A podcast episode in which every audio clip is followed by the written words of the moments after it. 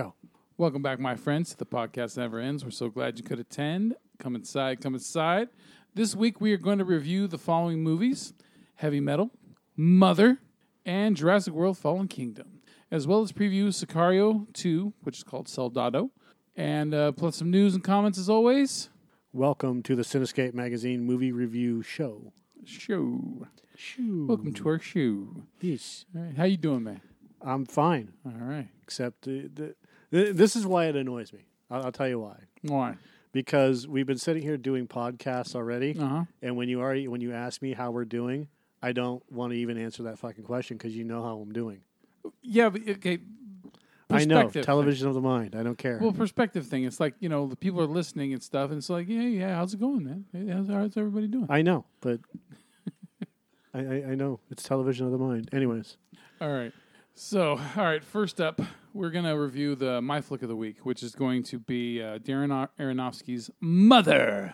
A couple's relationship is tested when uninvited guests arrive at their home, disrupting their tranquil existence. Mother.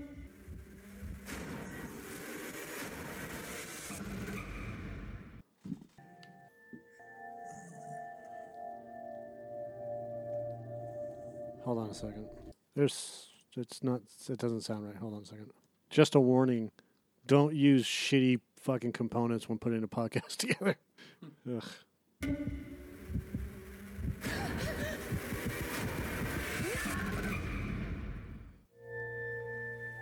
We spend all our time here.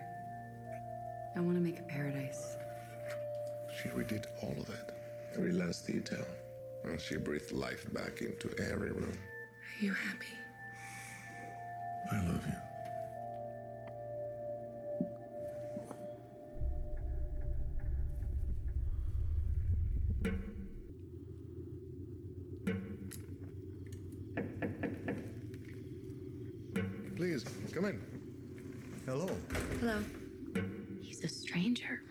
Him sleep in our house. Hello. Hello. Did you know he had a wife?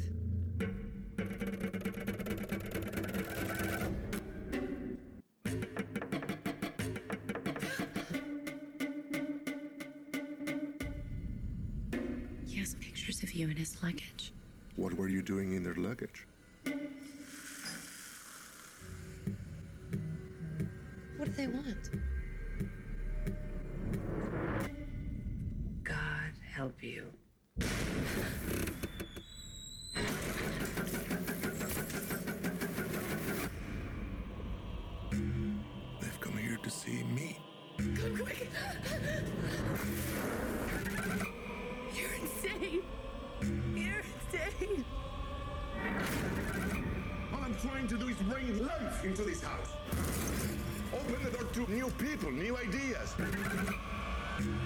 I'm so sorry. You give and you give and you give. It's just never enough.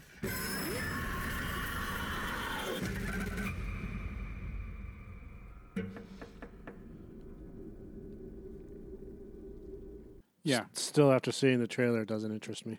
Yeah, so uh, controversial uh, director Darren Aronofsky, who's done uh, movies like Noah, which I still haven't seen. I'm pretty sure you haven't seen it yet either. Uh, Black Swan, Requiem for a Dream, and a few others. Um, thought provoking. Uh, regardless if you like his movies or not, they are thought provoking. After you walk out of them, regardless if you, I mean, you're either going to think it's a piece of shit, you're going to think it's the most amazing thing ever made, or you're going to think, what the fuck just happened? And we we we did not want to see this last year. I was a little bit interested because it's you know Javier Bardem and, and Jennifer Lawrence, but still, it, it's just the subject matter just you know it looked kind of weird. I, I wasn't fully into it, and then the reviews started coming out, and it seemed to be. And this movie got the rare distinction of being getting an F rating on um on like it wasn't Metacritic, it was like uh, some kind of a you know fan base thing, and so critics uh, you know it's got like a sixty nine percent on uh, Rotten Tomatoes, so most of the critics liked it, or you know, technically three out of four, right? Um, but people, audiences, fucking hated this movie, and I know why they hated it. I, I and I totally get why they hate it because this is like this movie is like the, the approach in a way of say when you watch a David Lynch film. Okay, David Lynch makes films where you have to break down the constant metaphors to figure out why the fuck this is happening. What does this mean? What does that mean? And it gets unner- unnerving. And like me as a, as a regular moviegoer, I don't always want my brain to keep being tested constantly and constantly. Okay, I'm not a theologian or whatever the fuck you want to call them. You know, I'm I'm a simple guy. I might I might be you know my thought processes might be a little bit different than other people's, but overall I'm an average Joe, right? So I don't want to think too much when I watch a movie, just a little. Now with Mother, when I was watching this, and and Jennifer Lawrence's character, she's in this house in the middle of fucking in, in the middle of, of you don't even know where she's at. It's just in the middle of a, a big, big beautiful field, and she lives there with her husband, who's a poet, and no one's name is ever said in this entire film. The husband is just um, uh, him. Uh, her, she's always referred to as mother. Um, they have guests that show up, uh, played by uh, Ed Harris and Michelle Pfeiffer, and uh, their characters' names are man and woman. And then their sons show up, and their sons are are um, oldest son and youngest son, and these things happen where say so. Bardem's character, he's like I said, he's a poet, and he seems to be trying to create something, but he can't come up with any more ideas. And so his wife is there, and she's trying to be very encouraging to him and, and loving. A poet or a writer? He's a poet. Well, he, he he specifically says he's a poet. So I, I, I was um, I was lost in thought for a second as I was listening to you, and I and I, I missed the poet and writer part. Yeah. so. So, um, now before I, I read about this movie and read about the themes and the metaphors in it, I my thought was going in another direction, and the direction was because what ha- before I tell you what my thought is, there's things that happen where people start to show up to the house, and the more and more people that start showing up to the house, for whatever reason, um, the more and more visibly upset and confused mother's getting.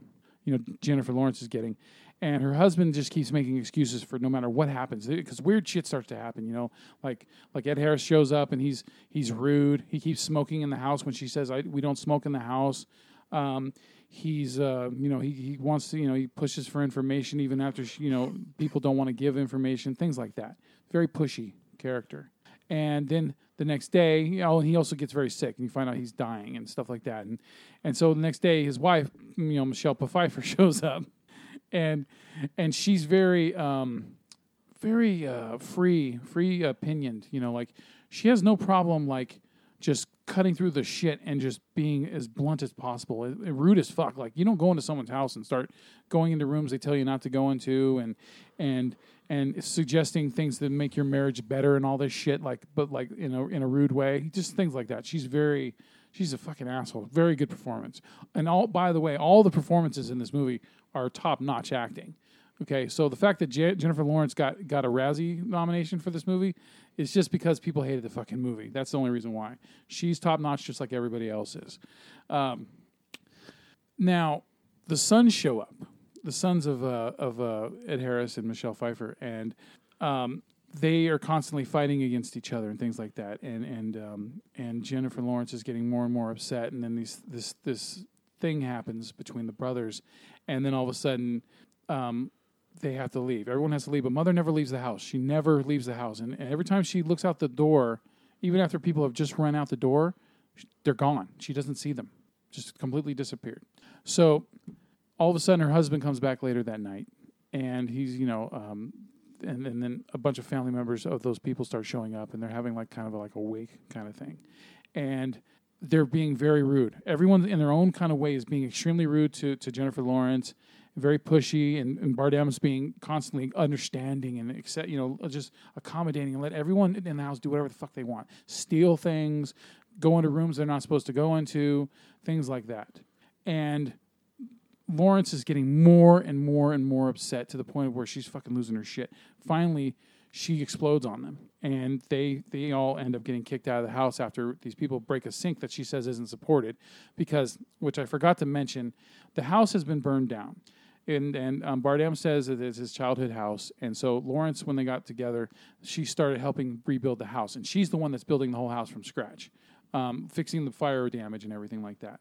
And so some of the house isn't finished. So she's working on the walls and things like that. And um, people come in when they're there, and they they start they start trying to fucking change parts of the house and stuff like that as well.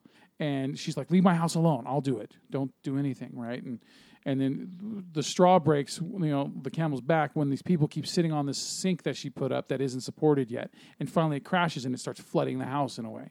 So and then all the people leave and they're gone for a little while, and then it's just her and Bardem, and then all of a sudden they're able to have a baby together. Right, and then it cuts to now it cuts to when she's fully like fully pregnant and ready to go, like nine months pregnant, and then more stuff starts to happen.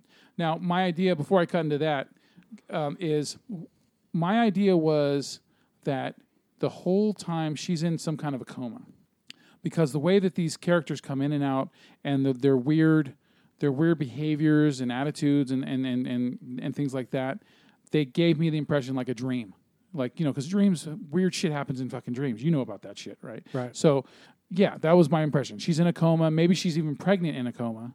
And you know she's dealing with you know maybe trauma from her kid or maybe she lost her kid while she was pregnant or something. I don't know.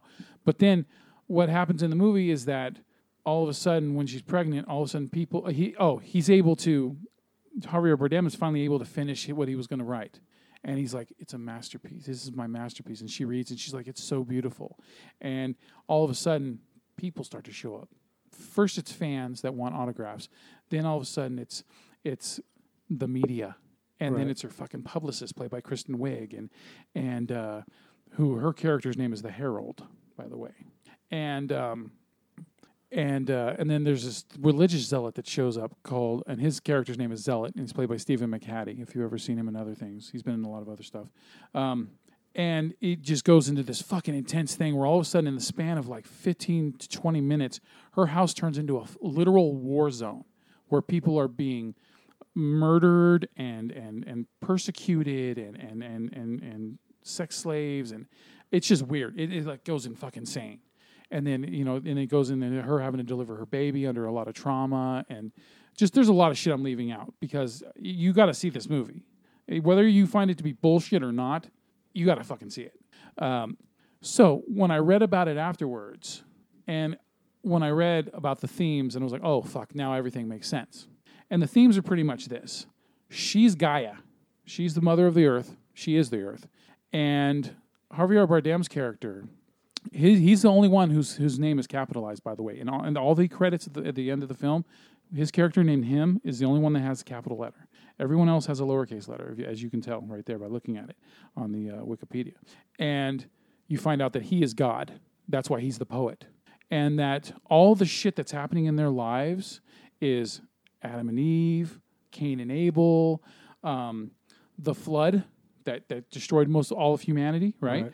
Um, it's um, it's uh, um, human beings coming back up again and and raping the world, destroying the world, um, destroying her child. I don't even want to go into that fucking detail. It's fucking gory as hell. Um, and it once you go from that angle, a lot of the fucking metaphors and all that weird shit makes sense. Like 95% of the movie makes sense after you know that. And so, saying this as a movie guy, this is a well done movie. And it makes you think and it's a cool it's a cool metaphor on on religion in a way. Uh, you know, the the whole like whole world time outlook on religion, uh, Christian Christianity in a way. So, um, I you know what I give props to Darren Aron- Aronofsky because he wrote this and he directed it, and I give him props because he makes movies that he's not afraid to make. He, you know, regardless if, if, people think they suck or not, and I, I'm not going to say this movie is the greatest movie ever, like a lot of people say that saw it, like movie, um, you know, like uh, movie buffs and things like that. That say, "Oh yeah, this movie's awesome." I wouldn't go so far as to say it's awesome, but it is, it is a well done metaphorical drama and it's almost like and at points it's very like horror it's got a lot of horror elements to it too as well so um so yeah i um i think that uh, it is definitely worth seeing just take that all into account when you watch it if you do watch it. But for the average moviegoer i don't think you're gonna like it. I don't think you're gonna be interested. You're just gonna be like what the fuck is this? What the fuck is that? Um, give me michael bay back please. That, that, that's what i think a lot of people are gonna think. So take it as you will but that's mother for better or for worse. Okay. Adventures from deep space to futuristic New York and beyond, each world and story is dominated by the presence of the Loc-Nar, the sum of all evils manifest as a glowing green sphere whose power infects all times, all galaxies, all dimensions. Heavy Metal, the movie. Columbia Pictures presents Heavy Metal. A trip beyond the future to a universe you've never seen before. A universe of mystery. A universe of passionate fantasies. A universe of terrifying evil. A universe of magic. Heavy Metal.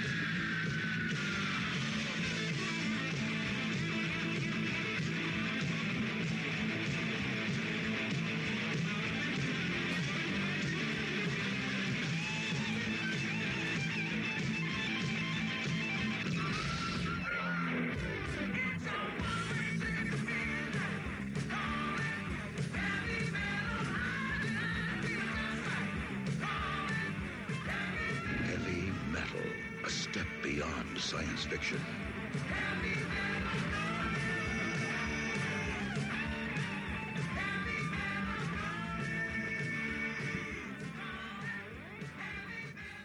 fiction.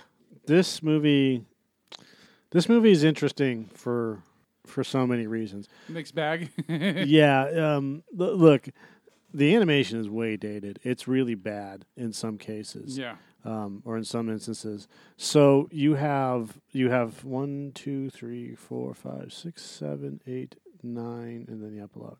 You have ten different stories. Let's just call them that. Have soft landing and the epilogue, which is actually one story, but. Um, soft landing and epilogue go together because it, it starts the movie in the same place that it ends the movie. Uh-huh. So you have an astronaut that comes out of the space shuttle, and it's the classic in the Corvette. The astronaut lands, and he drives up to his house, Yeah. and he opens up the suitcase. In the suitcase, there's this green emerald or gem or whatever Orb. you want to call it. Yeah, and um, before anything could happen, he's trying to, he's, and he's showing his daughter this this amazing thing that he found, and he touches it, and it kills him and and then it starts off by and then and it's sentient so it starts telling her this whole entire story of where basically The history what it does yeah. right so um there are there are some really really beautiful moments in this in this movie animation wise Yeah. um, in in the second story, um, oh yeah, Grimaldi. I guess Grimaldi is the second story, but I don't care.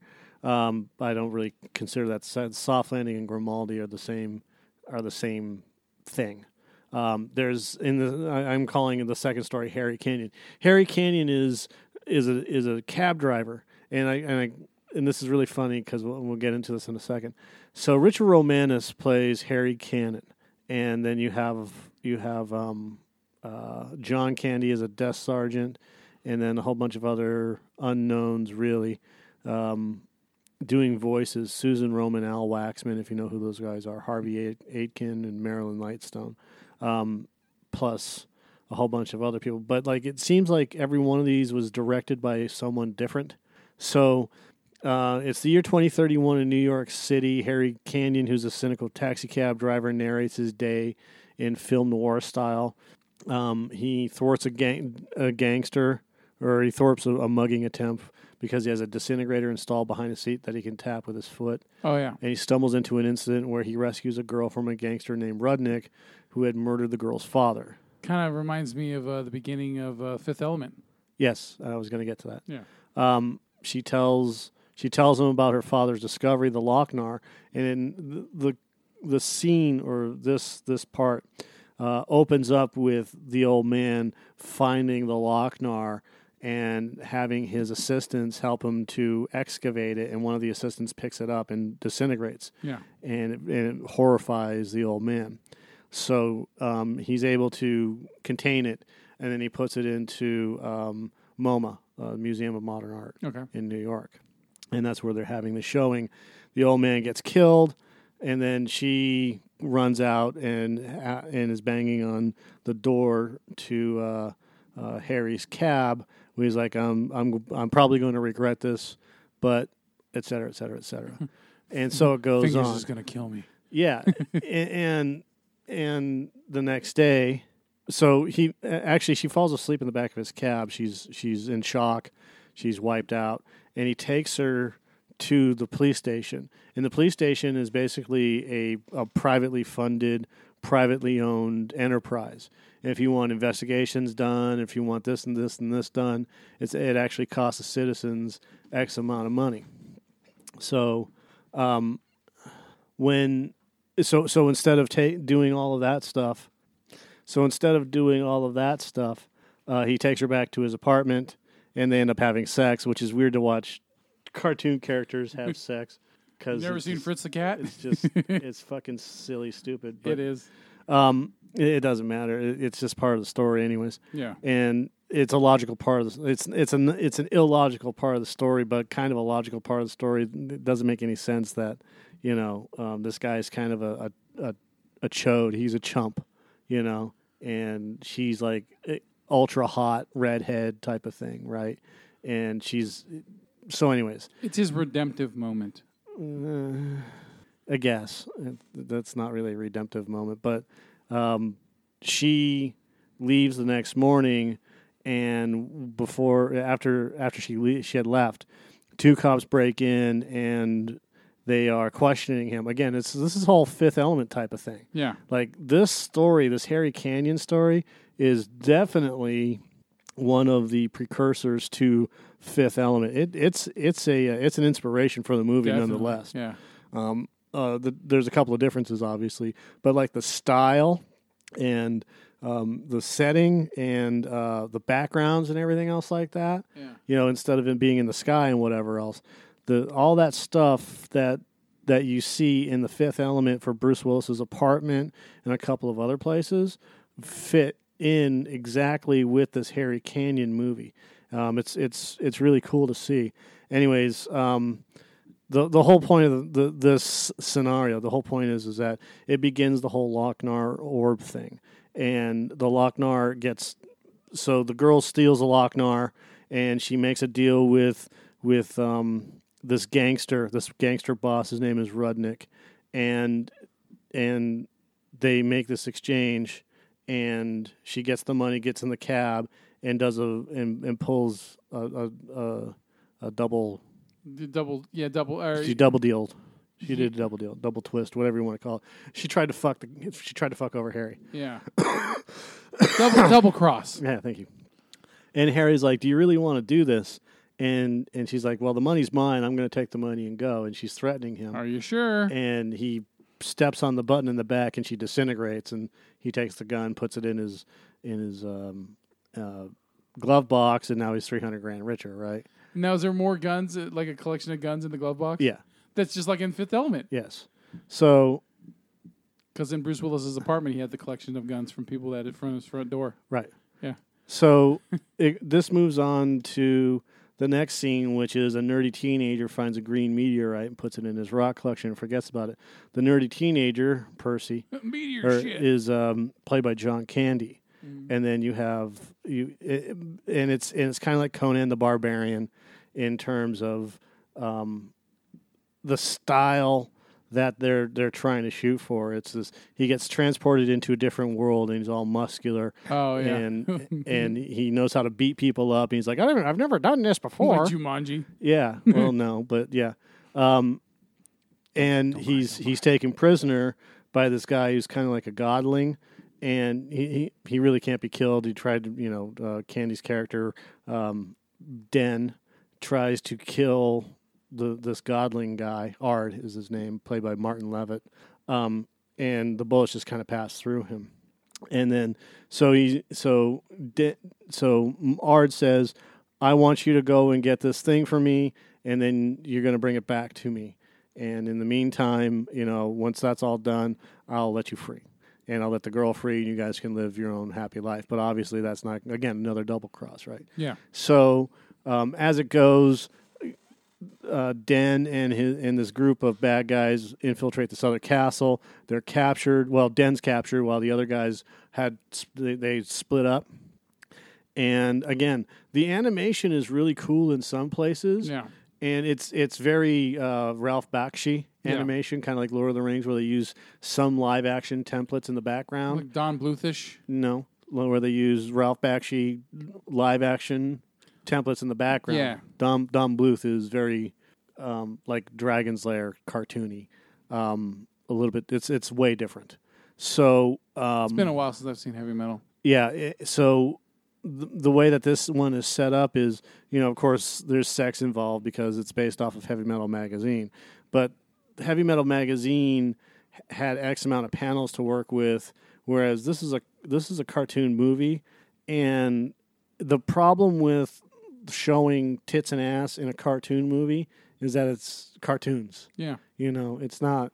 it's Oh. fun, but it's it's Only certain people are into that shit. yeah, it's it's not for everybody, but uh, that's not the that's not my problem. My problem with the movie in and of itself is that the animation goes from really really bad Star Wars holiday special animation Yeah. to sometimes it's really fucking amazing. Yeah. And like we'll get into the amazing stuff a little bit later.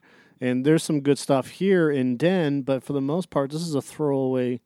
Th- this is a throwaway scene. This is a very inconsistent movie. Yes. So as it goes on, the next one, which is one of my favorites, is Captain Sternn, and you you have uh, uh, Crooked Space Captain Lincoln F. Sternn. He's not a captain. He's he's he's a fucking fraud. Is on trial for numerous serious charges presented by the prosecutor, uh, consisting of twelve accounts of murder, fourteen accounts of gr- armed theft of Federation property, twenty-two counts of piracy.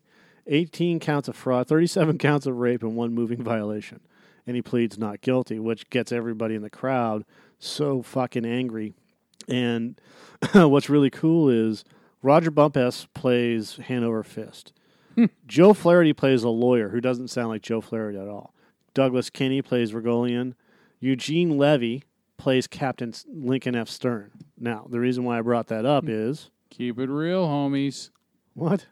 That's his line from American Pie 2 as uh, Jim's dad. Let's try spelling it right. So most people believe you shouldn't have a Harley Davidson in your apartment. So most people believe that you're full of shit. Yeah. You shouldn't have a Harley Davidson in your apartment. Are you Captain Lincoln F. Stern? I am.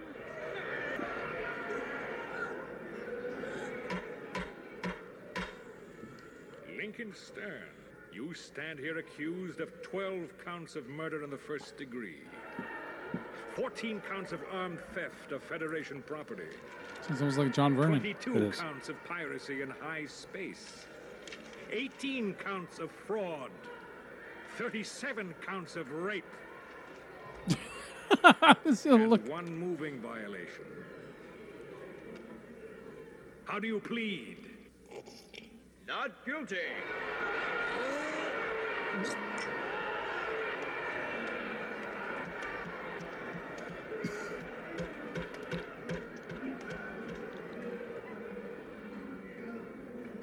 Not guilty? Are you nuts? It's okay, Charlie. I got an angle. Call the first witness. But the All right. So it you sounds heard, nothing like Eugene Levy, man. yeah, you heard, you heard Eugene Levy play Captain Sternn, Yeah. and what's amazing is that it doesn't sound like Eugene Levy. Anyways, uh, he pleads not guilty. Sternn explains that he expects to be acquitted because he bribed a witness called Hanover Fist, who works for Sternn.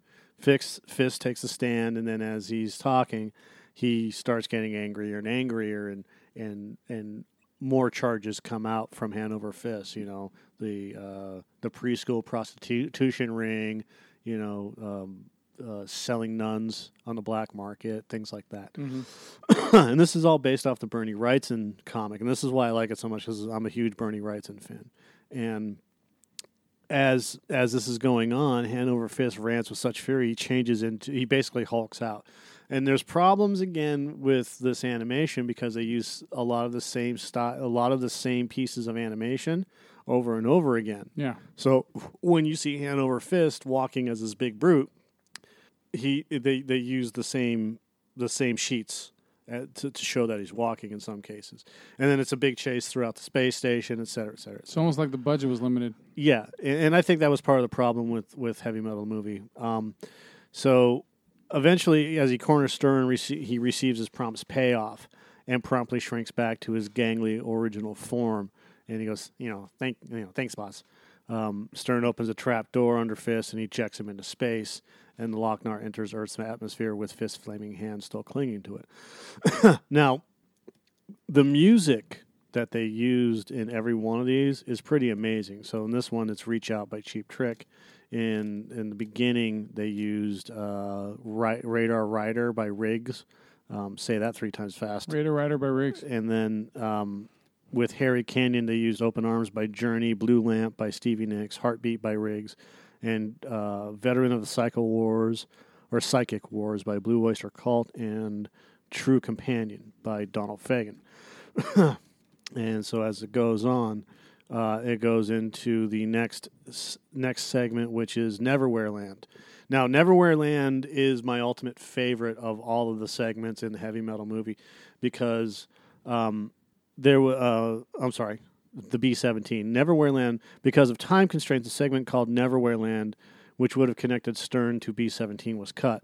Uh, the story follows the influence of the Loc-Nar under the evolution of a planet, from the Loc-Nar landing in a body of water, influencing the rise of the industrial age and a world war. The original was, story was created by Cornelius Cole III. Uh, the rough a- animatics are set to a loop at the beginning of Pink Floyd's Time. Uh, the 96 VHS release included this segment at the end of the tape. On the DVD release, this segment is included as a bonus feature. Uh, in both release versions, the sequence is set to the music of Passacaglia, pa- uh, pa- Passacaglia or Magnificent, Sounded pretty much like the, the way you said it the first time. uh, composed and conducted by Christoph Penderecki. Uh, B17 is the one I was talking about. I'm sorry. So B17 is one of my favorite because the animation in this is a mixture again of live action, but they took live action and drew over it, you know, based with, with pen, and, you know, animation, mm-hmm. and so they used a lot of World War II footage. And then what happens is is that a B 17 bomber nicknamed the Pacific Pearl makes a difficult bombing run with heavy damage and casualties. As the bomber limps home, the co pilot goes back to check on the crew, finding nothing but dead bodies. Um, the Loc-Nar is actually trailing the plane, so uh, the uh, crewman sees this and informs the pilot as he head back to the cockpit. The Loc-Nar rams itself into the plane and reanimates the dead crew members as zombies. Um, the co-pilot is eventually killed, and the one, the pilot parachutes away.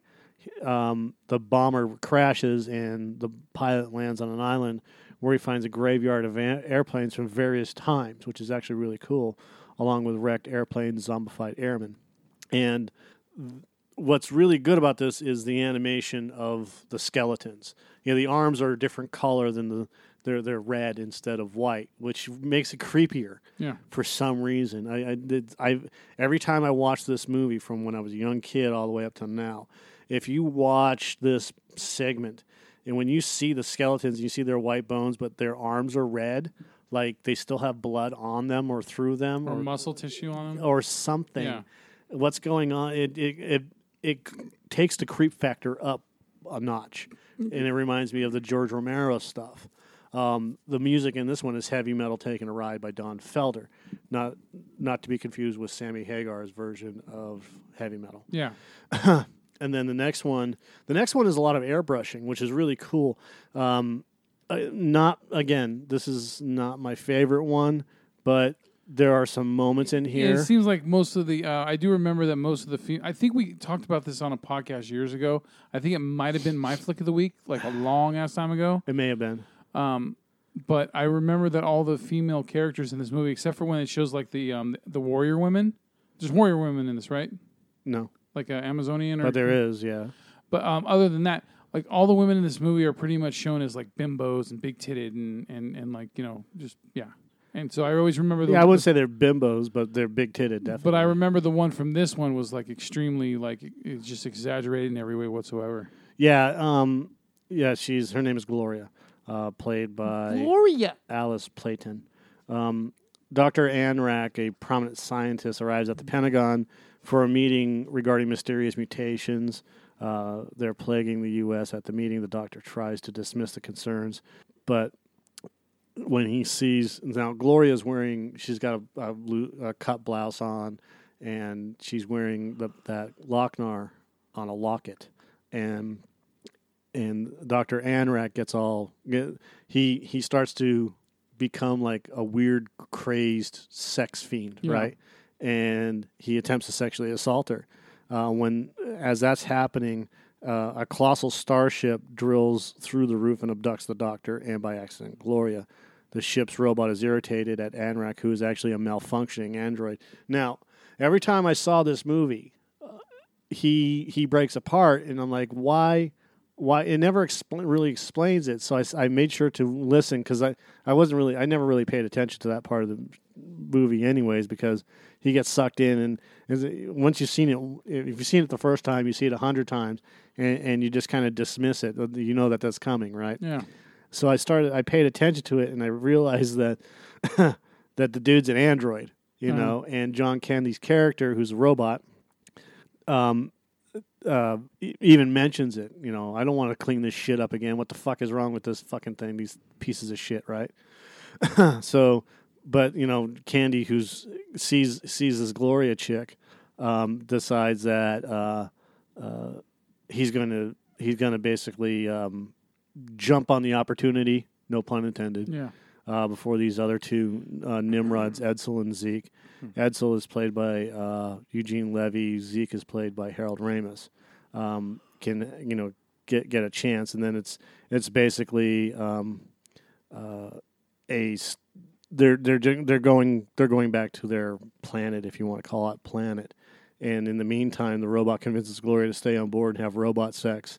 And then Edsel and Zeke snort a massive amount of Plutonian Nyborg. I don't know why they call that, but it it's cocaine. Uh, they zone out, too intoxicated to fly straight. They crash land unharmed in, in a huge space station. All the while, John Candy's robot character is negotiating.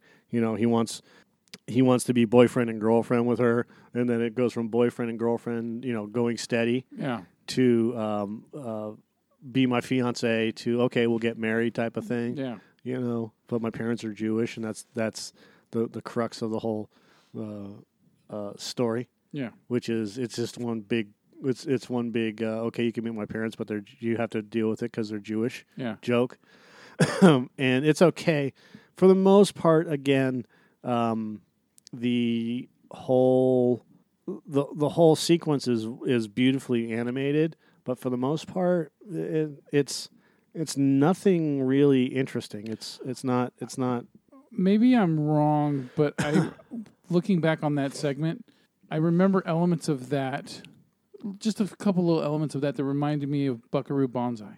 like what The political connections, um, the aliens, what the weird behavior. There was like just little elements that when I saw Buckaroo Banzai, Banzai after I saw this movie, kind of there was little things that reminded, reminded me of it. I'm not saying it was any kind of a copy or anything like that. I'm just saying there was little things that, that reminded I don't me. even see how you could get a You comparison. remember the, all the alien shit in Buckaroo Banzai, right? Yeah, but this has the only aliens were on a spaceship. I don't remember, dude. It's been it's like I said, it's been a long time since I've seen either film. So I just that that was always what popped into my head. Yeah, it's. I mean, the, I, I, I maybe from some of the looks of some of the aliens, I don't know. I don't. I, I couldn't. I couldn't fathom a guess. But um, the those two movies have nothing. That segment and that movie have nothing in common. Nothing. That's why I said little things. Um, not even. Well, anyways. Um, anyways, uh, the music on it was uh, "I Must Be Dreaming" by Cheap Trick, Queen Bee by Grand Funk Railroad, and this is what makes the movie these the soundtrack crazy. A suitable case for treatment by Nazareth. All of You by Don Felder, Heavy Metal by Sammy Hagar, and Prefabricated by Trust.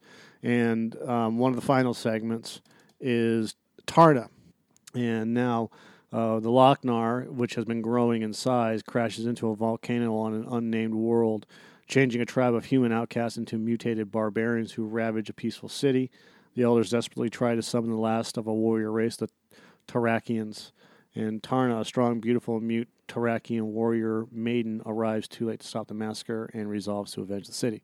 Um, as she's searching around, her search leads to the barbarian stronghold, and she's captured, stripped of her clo- clothing, tortured, and left for dead.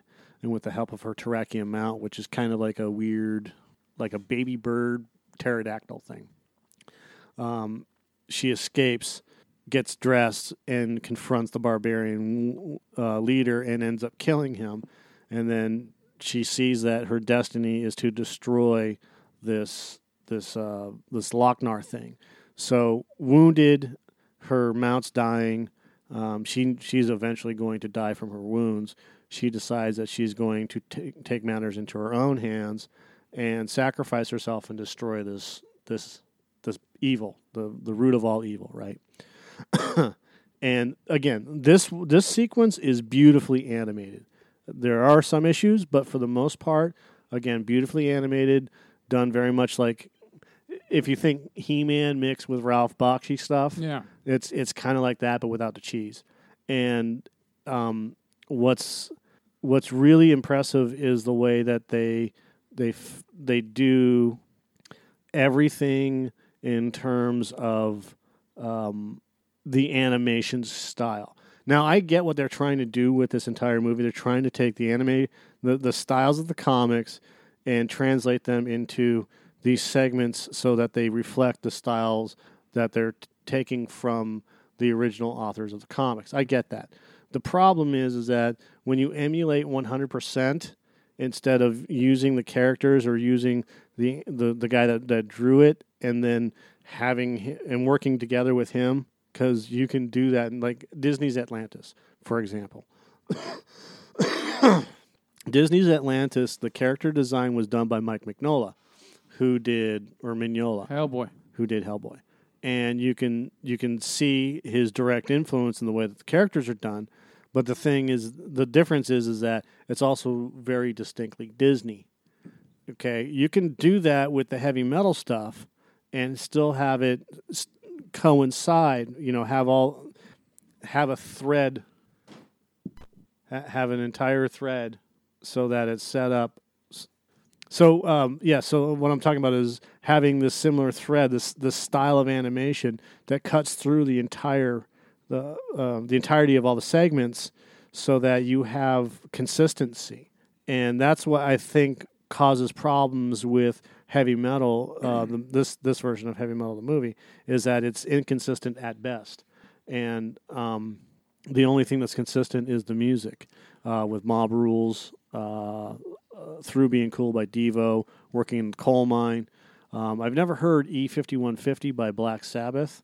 Um, I'm gonna have to look that up. And Vengeance, the Pact by Blue Oyster Cult. And then, of course, the story ends with the Loc-Nar terrorizing the girl, um, getting destroyed. And as she runs out of the house, the mansion blows to pieces. And that's that's um, model. That's a it's kind of live action if you want to call it Okay. that. They used a model to blow up the mansion. um, Taarna's reborn mount appears outside, and the girl happily flies away. On its revert, that Taarna's soul has been reincarnated in the girl, and then as as we hear the epilogue, um, voiced by Percy Rodriguez, who's done the voice of Loc-Nar in the whole film, uh, it says, you know, now that n- n- what's going on now is that the girl um, will will become the next last uh, Taarakian. Uh-huh. You know, she's reborn. She's she she will she's the protector of the universe type of thing. Mhm. Um, I I remember seeing this the first time. Hold on a second. Um, when Indiana Jones came out, uh, the Raiders of the Lost Ark Yeah. and uh, it was it was on in one of the in one of the screens behind us, and of course, you know, it was it was watch that or watch Indiana Jones, you know, and I got I got kind of it's I'm in between two worlds on this Yeah, one. because you love animation, but you love Indy. I, I get it. Yeah, it's 1980. I'm nine years old, Oh yeah, it's it's fascinating. and and I'm, I'm like, oh, boobies or this, boobies or this. Of course, I got sucked into Indiana Jones, but you know, Oh, dude, there's something mesmerizing about tits when you're a child, dude. yeah, Oh my god. Yeah, sort of, but I, you know, I mean, it's just like I, I started watching. I'm like, oh, those are animated boobies, and mm. and my and dad already reads the magazine anyways, The, and I, the, the forbidden fruit. yeah, it's not even forbidden fruit. My father read heavy metal, and I got to read it too, so it didn't matter. Good for you, Mike. Good for you. So I, li- I grew up in a I, Christian I don't, household. I don't. Great. I mean, this is not a this is not a, a debate of who's better. I just Not better. just I, I didn't care. I, I didn't care enough because the movie in and of itself wasn't as a nine year old when a movie becomes what's the word I'm looking for when when there's an there's a quote unquote cartoon on and it can't hold your attention for longer than three minutes it's not going to win ever Like Igor. yeah, it, it doesn't matter what it. Yeah, i exactly. It, it's it's one of those things. or the nut job, or yeah, as a nine year old, you know, and and you have either you have titties on TV or Indiana Jones, and the titties on TV aren't aren't keeping the nine year old attention because Indiana Jones is on. good job, Steven. Yeah, if exactly Steven Spielberg wins the day. Yep. How he did that, I don't know. And then and then secondly, that's the failure of of heavy metal Yeah, is that when it comes right down to it, it doesn't matter how you dress it up. It's still an average movie. yeah, yeah. I, I can tell you don't even want to watch it very often. Yeah, when it's it's on. I mean, it was just on a couple days ago, but it's one of those movies that like a, uh, it was on the Sony HD channel, Uh-huh. right? and With commercials, yeah, yeah, yeah. I'll get into that in a second. and uh, for the time that it came out, it was amazing. In the '80s, if you got this on videotape in the '80s or or Laserdisc or whatever, or you saw it on HBO or Showtime or whatever you had, Yeah. it was fun to watch.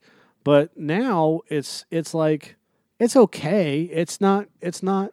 It's not the best. it's a missed opportunity. That's what. Yeah, th- there's there's there's a lot of problems with it, you know, Well- and none of it is the writing. What about 2000? I never saw 2000. Uh, don't waste your time. I heard they're also going to do a third one. They're planning on doing- supposed to. Yeah, like it was like what every 20 years they'll do another one. Yeah, it's sexist, juvenile, and dated, but heavy metal makes up for its flaws. With eye popping animation a classic, smarty, smartly used soundtrack. No, it's sexist, juvenile, and dated. Okay, but it doesn't make up for its flaws with eye popping animation and a classic, smartly used soundtrack.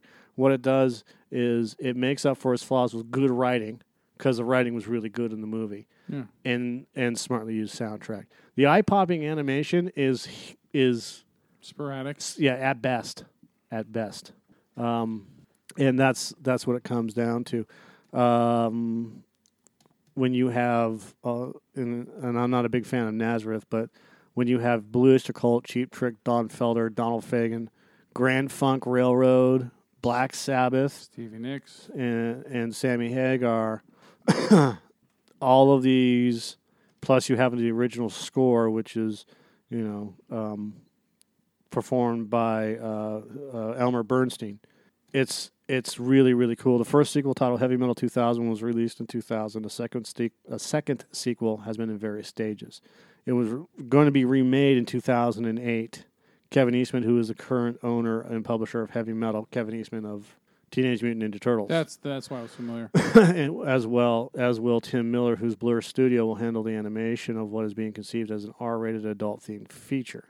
Um, the latest news was in 2011, Robert Rodriguez announced that he had purchased the film rights to Heavy Metal and planned to develop a new animated film at the Quick Draw Studios. Uh, however, on 20, in 2014, uh, Rodriguez considered switching gears and bringing it to TV. So who knows what's going on with that? That It was just sounds like a, co- a ago. constant back burner project that no one's fully committing to. Yeah, and Heavy Metal 2000 is nothing. It's it's nothing to shake your. It's it's. There was a video game based off of it as well, and that was that was at best, you know, uh, mediocre. So Mob Rules is uh, uh, so um, Heavy Metal 2000 trailer. Here it is. I really like skiing deep powder. You always gotta be ready for the advertising, man. I should be. It was first discovered on Earth. Ooh. Some say we can never win against it. Some say we've already lost. And some call it by a name. Heavy Metal 2000. There's a new warrior in the galaxy. Don't talk, don't touch, don't even breathe. She's armed to the teeth, Who's gonna pay for all this? And she'll take you down big time.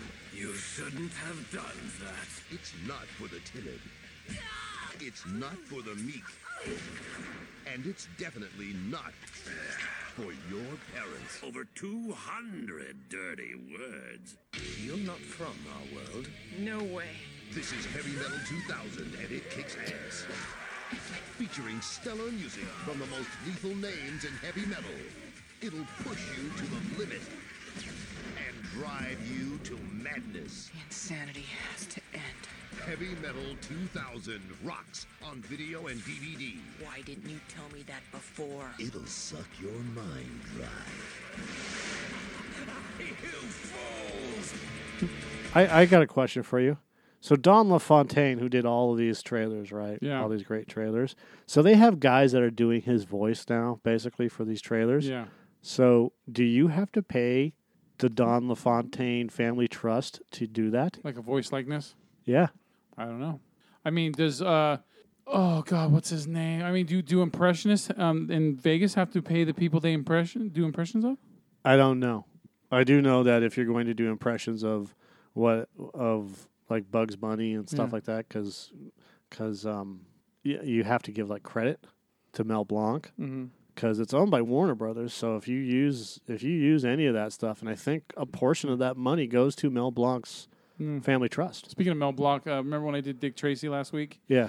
Um, we watched uh, me and my kids, uh, so they had a little bit of perspective before we watched the, the the 1990 movie. I put on a couple of those short cartoons, and Mel Blanc did uh, one of the voices of uh, one of the characters on there. and I knew it right from the get go. I was like, "Yep, there's." I go, I go, there you go. There's there's Mel Blanc, and they they're like, I go, yeah, that's with Bugs Bunny and and uh, you know and other characters he's done. So um, all right. So um, I was hoping uh, when you mentioned Spielberg and Raiders of Lost Ark, we would have just segued right into Jurassic World, but close enough, I guess. All right. So uh, yeah, our uh, feature presentation is going to be uh, yeah Jurassic World: Fallen Kingdom, which uh, neither one of us had any uh, any uh, big boners for. I don't think. All right. So all right. Three years after the destruction of the Jurassic World theme park, Owen Grady and Clara Dearing return to the island of Isla Nublar to save the remaining dinosaurs from a volcano that's about to erupt. Jurassic World Fallen Kingdom. She's tranked. Okay, okay, come on.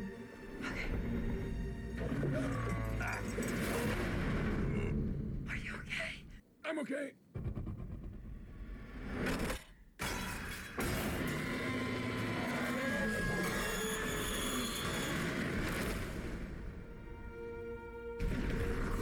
How many can you save? 11 species. Blue is the last of her kind. You'll never capture her. We thought you might know someone who could help. A rescue op? What could go wrong? Hey, Blue. You know me. Come with me. You know you can't stay here. Pack your men up right now.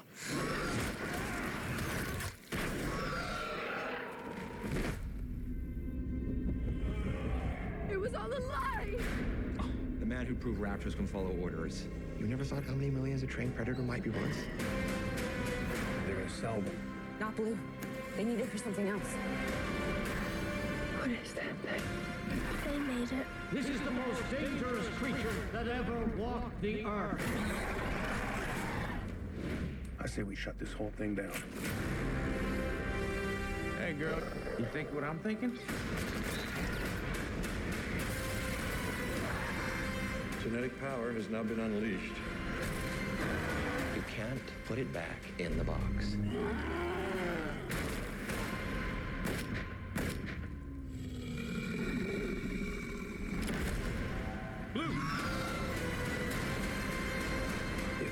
Make it back, remember you're the one who made me come here. I'll be all right. These creatures were here before us. And if we're not careful, they're gonna be here after. Welcome to Jurassic World.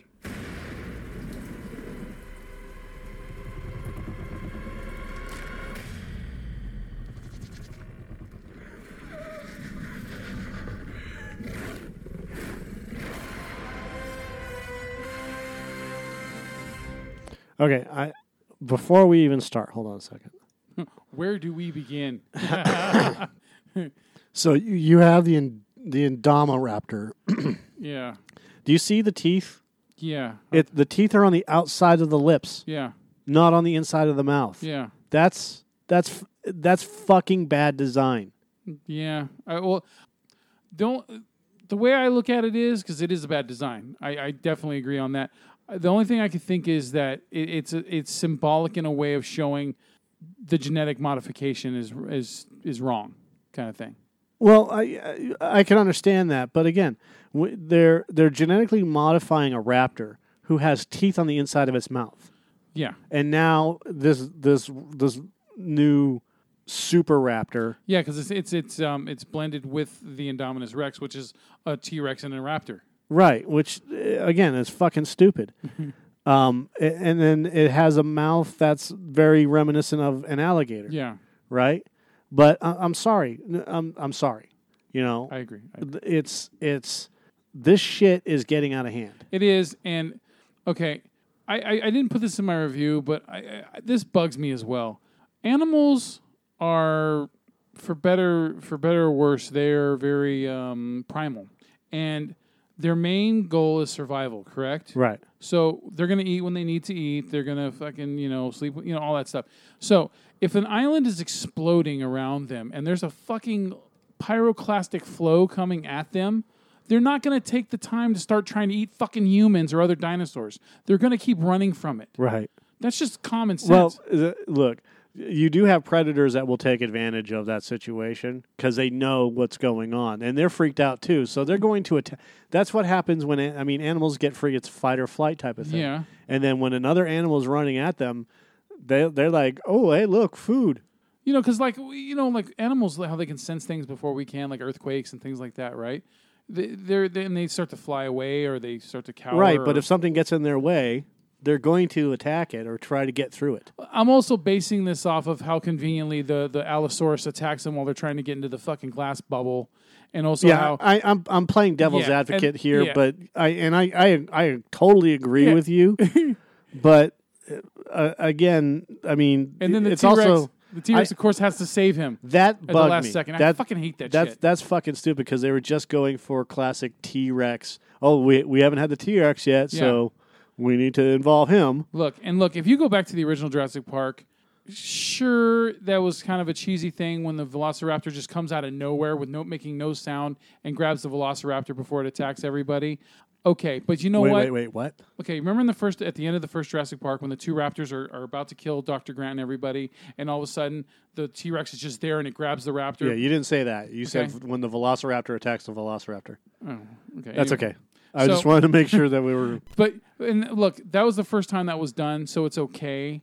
Okay, because I mean, even though that scene was fucking bullshit, if you think about it, how the fuck did that T Rex get in there without making any sound, right? Um, it, it just or s- without smelling it. Y- Yeah. So that it was just, but anyway, it was forgivable because that's the first time it was done, right? But now it's since it's already been done, you can't keep fucking relying on that every single time you make one of these movies. It's bullshit.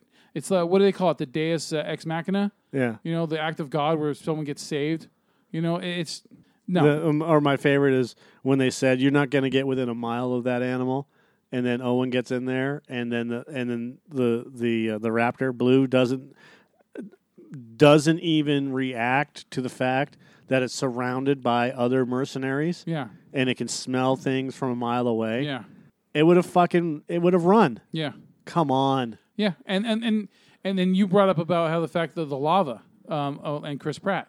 Yeah. Right. And I didn't even think about that, but you're right. You can't get anywhere near lava when it's fucking when it's Well, you can get near it, but th- the way that he was is that the lava was literally touching his foot. Yeah.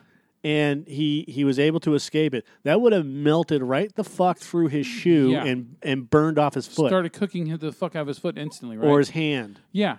And he would have been he would have had all these burns and he would have been he would have been fucked up. Yeah, he would have had s- at least second degree He- burns. and he also gets shot with his fucking trank dart that is supposed to take down dinosaurs. However, it wasn't fully injected because she into him. yanked it out. Right.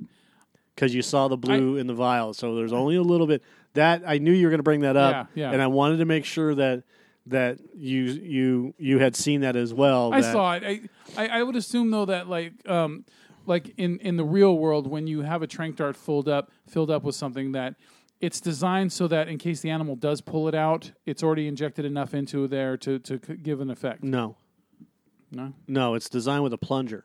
Uh-huh. So that when it hits the animal, Should it all- instantly all go in, No, no.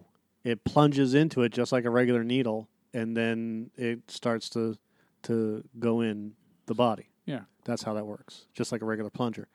I mean, it goes relatively quickly, but you know, not it doesn't it Yeah. doesn't go fast enough. That's why they usually end up shooting it Yeah, twice. But the fact that he's able to wake up and start moving around that quickly after getting taken down. Yeah.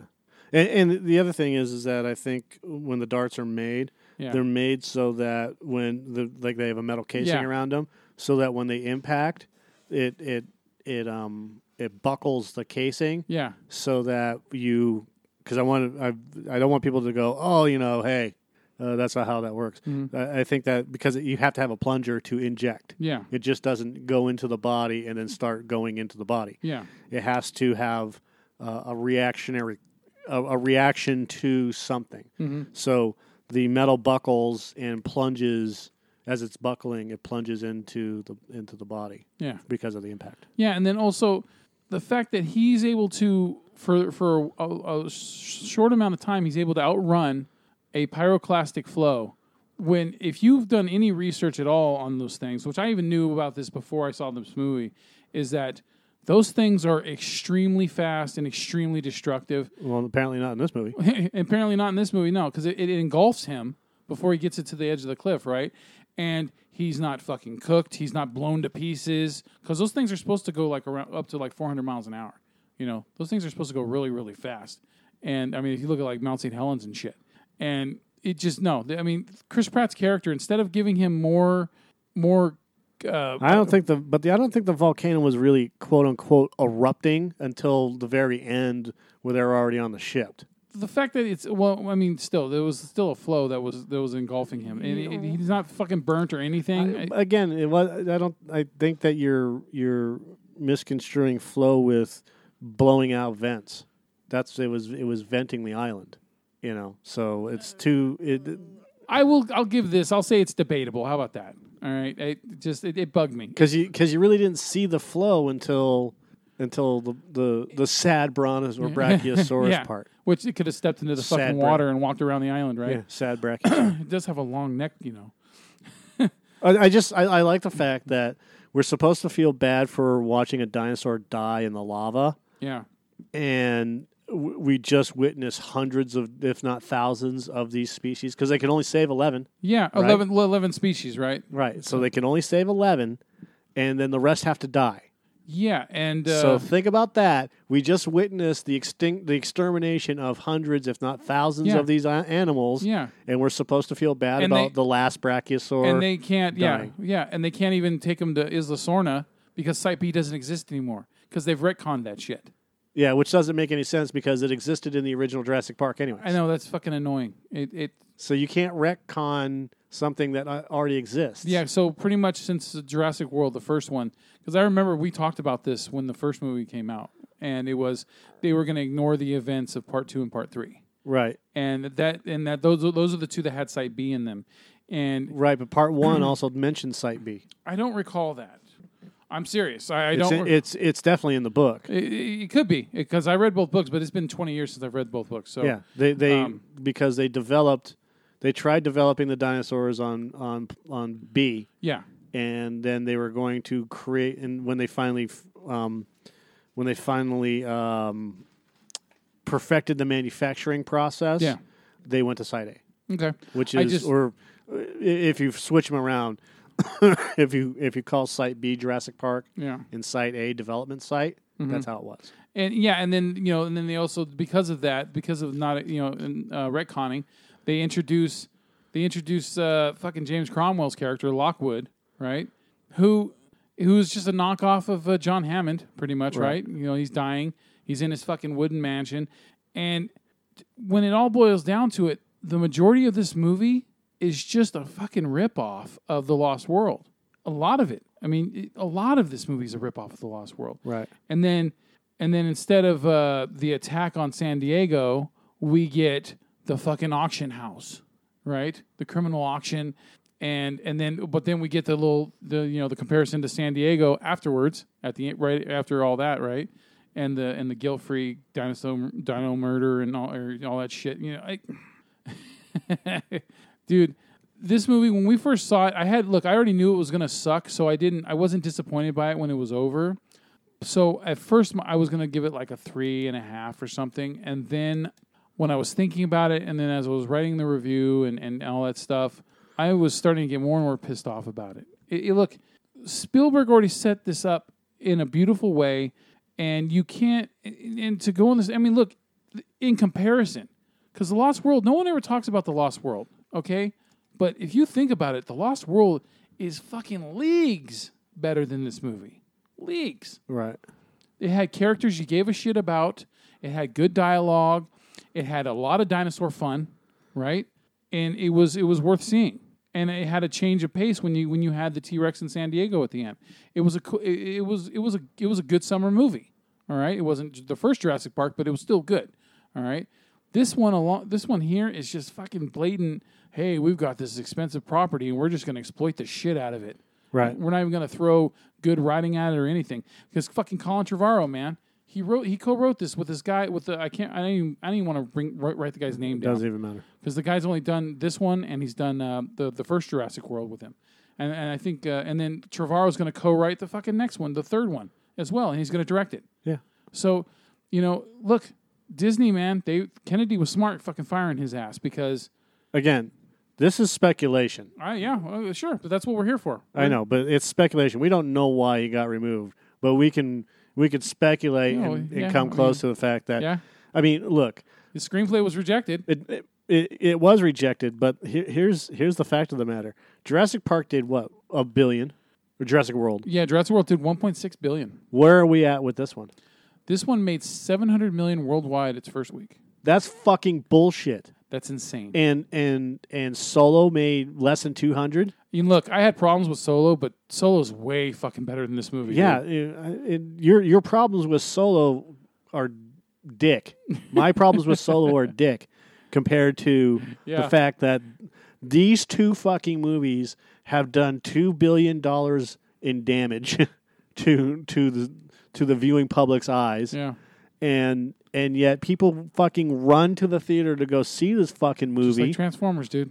And yeah, and and then we still continually get like the beginning of the fucking movie. Look, the beginning of the movie started off really really good, and they're they're going through the lock the lock channel or the channel locks. Let's just call it that.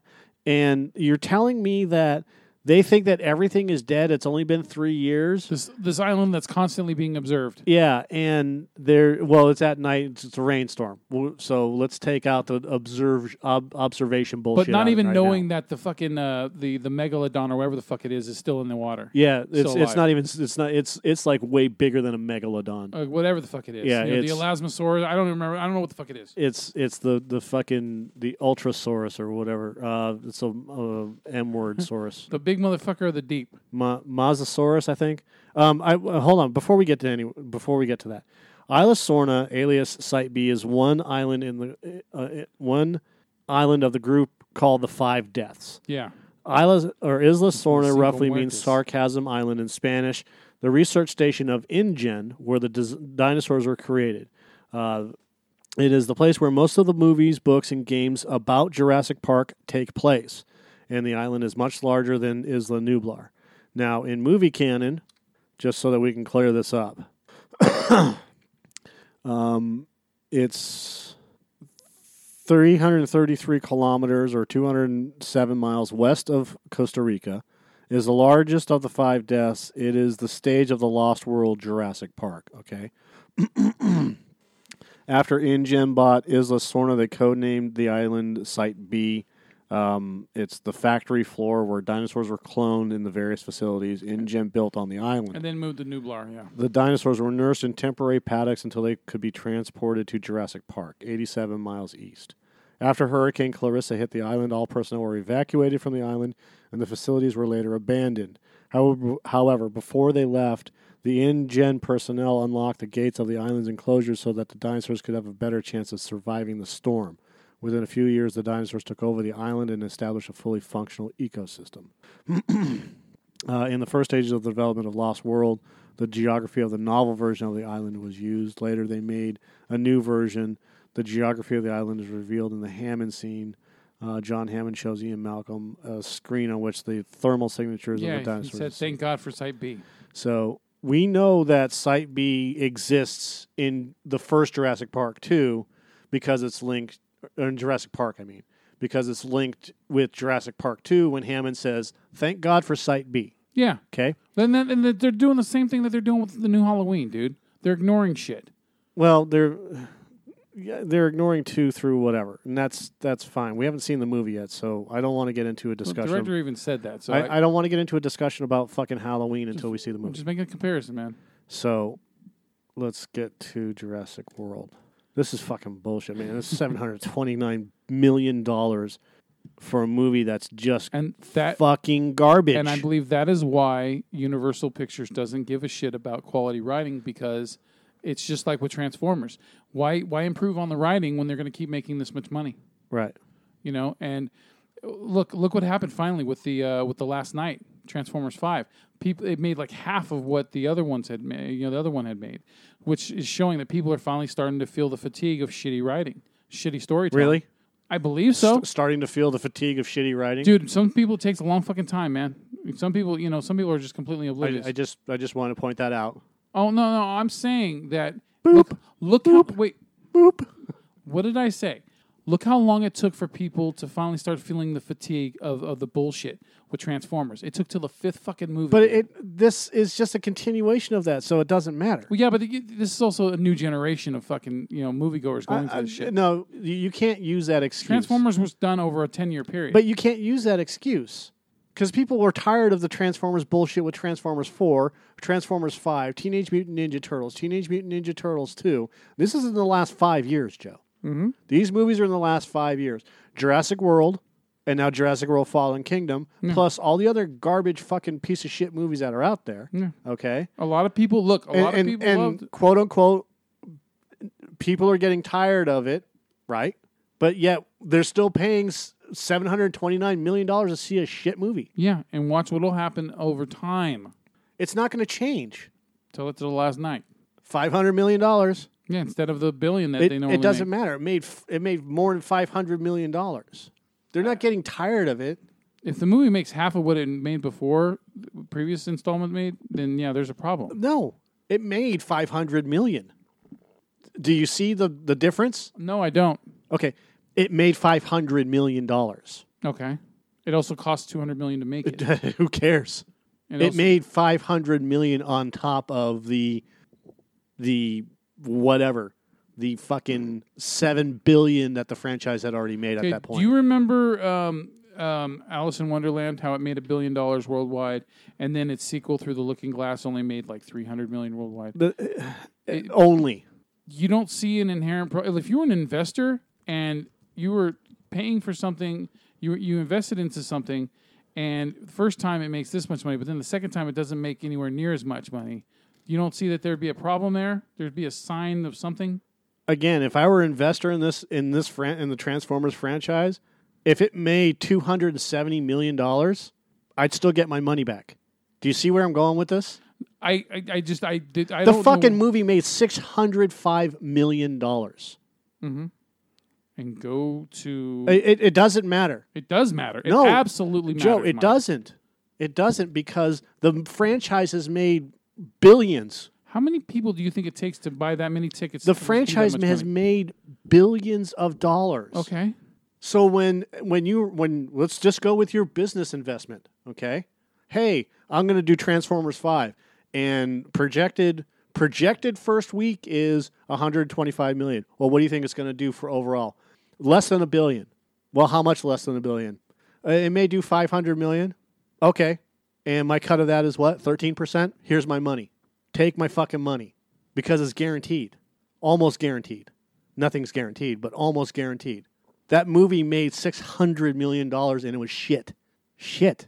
Solo, which is a far superior product, a better movie, better cast, better director, better effects, is struggling to even make its own budget back because of whatever. It doesn't make any sense. It doesn't make any sense when this movie, this movie came out just a year ago, and Jurassic World and Jurassic and Jurassic World Fallen Kingdom. So we have three movies in in in the last two years that combined have done already almost three billion dollars, and and and Solo is struggling, which is a far superior product. So if you were a business analyst and you were looking at, um, you know, because you have to, you know, pay attention to the way things are going. If you have a product and it's made and it makes, let's just say, Age of Extinction, and it makes over a billion worldwide, then the next one makes six hundred and five million worldwide. You don't think that there'd be some kind of an alarm? The fact that it's making over four hundred million dollars less? No, You don't see a problem in that. No. Being someone who, who's supposed to pay attention to things like that. no, Why? because it made six hundred million dollars.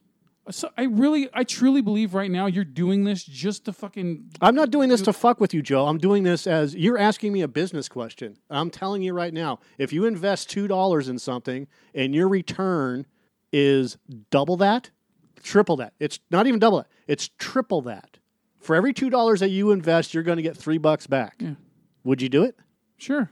Then what the fuck I'm is the problem? saying I'm not saying it's not profitable, Mike. I'm saying that that right there should show a sign of some kind of, of something happening where not enough, not as many people are buying tickets to that movie. not as many buying tickets to the movie because it's a shit movie, and we both agree on that. That's forty percent drop. it That's doesn't a large drop. It dude. doesn't matter. It made two. It made six hundred million dollars. great. So it's fucking On a shit movie. Revenge of the Fallen almost made a billion. dude. It made six hundred million dollars. Dark of the Revenge Billion. ag- on shitty reviews. Dark of the Moon made 1.1 billion dollars. It, it doesn't matter Age how. of Extinction made over 1.1 billion. It, it doesn't even matter. That's fucking. That's icing on the cake, dude. That budget, that two hundred million dollar budget, Yeah. back against four movies Yeah, that look, made a billion dollars I'm a not- piece. I'm not debating that they don't, they're not making profit. They're still making a shit ton of profit. What I'm saying is that, that, that should raise an alarm. If It their movies, if their movies keep making, It over doesn't raise any alarms. If their movies keep making over a billion dollars and then all of a sudden it makes forty percent less, there's something. It, they- it they- doesn't should- raise any alarms because it's six hundred million dollars of icing. This is this is free fucking money. That's why it's not raising any alarms. That's why it wasn't a big deal for it to fucking f- quote unquote flop. So you don't think that if you have a fucking gravy train and all of a sudden there's less and less gravy um, out, out of nowhere? no, because I'm still getting gravy. Okay, but what about you're not going to start to project that maybe the gravy's going to get lower and Dude, lower? the first movie paid for all of these movies. Okay. Everything else above that. Okay, the point I'm trying to make here, and this, this is what we The point I'm trying to make is one movie paid for five. Okay, the point I tried to make was from the start of this fucking argument is that people aren't going as much to see the fucking movie now because they're I, I believe they're tired of the bullshit. Okay, then explain Jurassic Park and Jurassic World. 'Cause I'm I don't sorry, think- Fallen Kingdom and Because I don't think for the most part the younger audiences But this was a fucking bullshit. year ago. It was three years ago, but One year ago. oh, no, I'm not talking about Transformers. I'm talking about we're talking about Jurassic World. Okay, Jurassic World, Transformers, and Fallen Kingdom, all within the last three years, right? Yeah. Okay. And people are getting tired of bad writing. I didn't say the overall bullshit of every movie, Mike. I'm talking about specifically. But even then, this movie's getting bad reviews, Yes. just like just like Transformers. Okay, yeah. Just like Teenage Mutant Ninja Turtles, one and two. Yes. And it's still fucking raking in the money. Yes, and I think that if you they keep making more Jurassic Worlds, I guarantee you the money will start. The people will eventually, hopefully, if they're not that fucking stupid, eventually they'll they'll stop buying as many tickets. I it, it just doesn't matter. Maybe, maybe It, not. it I- doesn't. It doesn't, dude. And and and uh, and uh, I'm backing it up with numbers right here, which is one Transformer movie paid for five shitty sequels. Okay, roughly Yeah, four. Let's say four shitty sequels, and now they got a Bumblebee movie coming out, right? yeah. Which trailer wise, it looks good, but that don't mean shit. Right. And and I, I'm happy with the trailer. yeah, and I, look, Joe and I are just having an argument for money's sake. This is about whatever.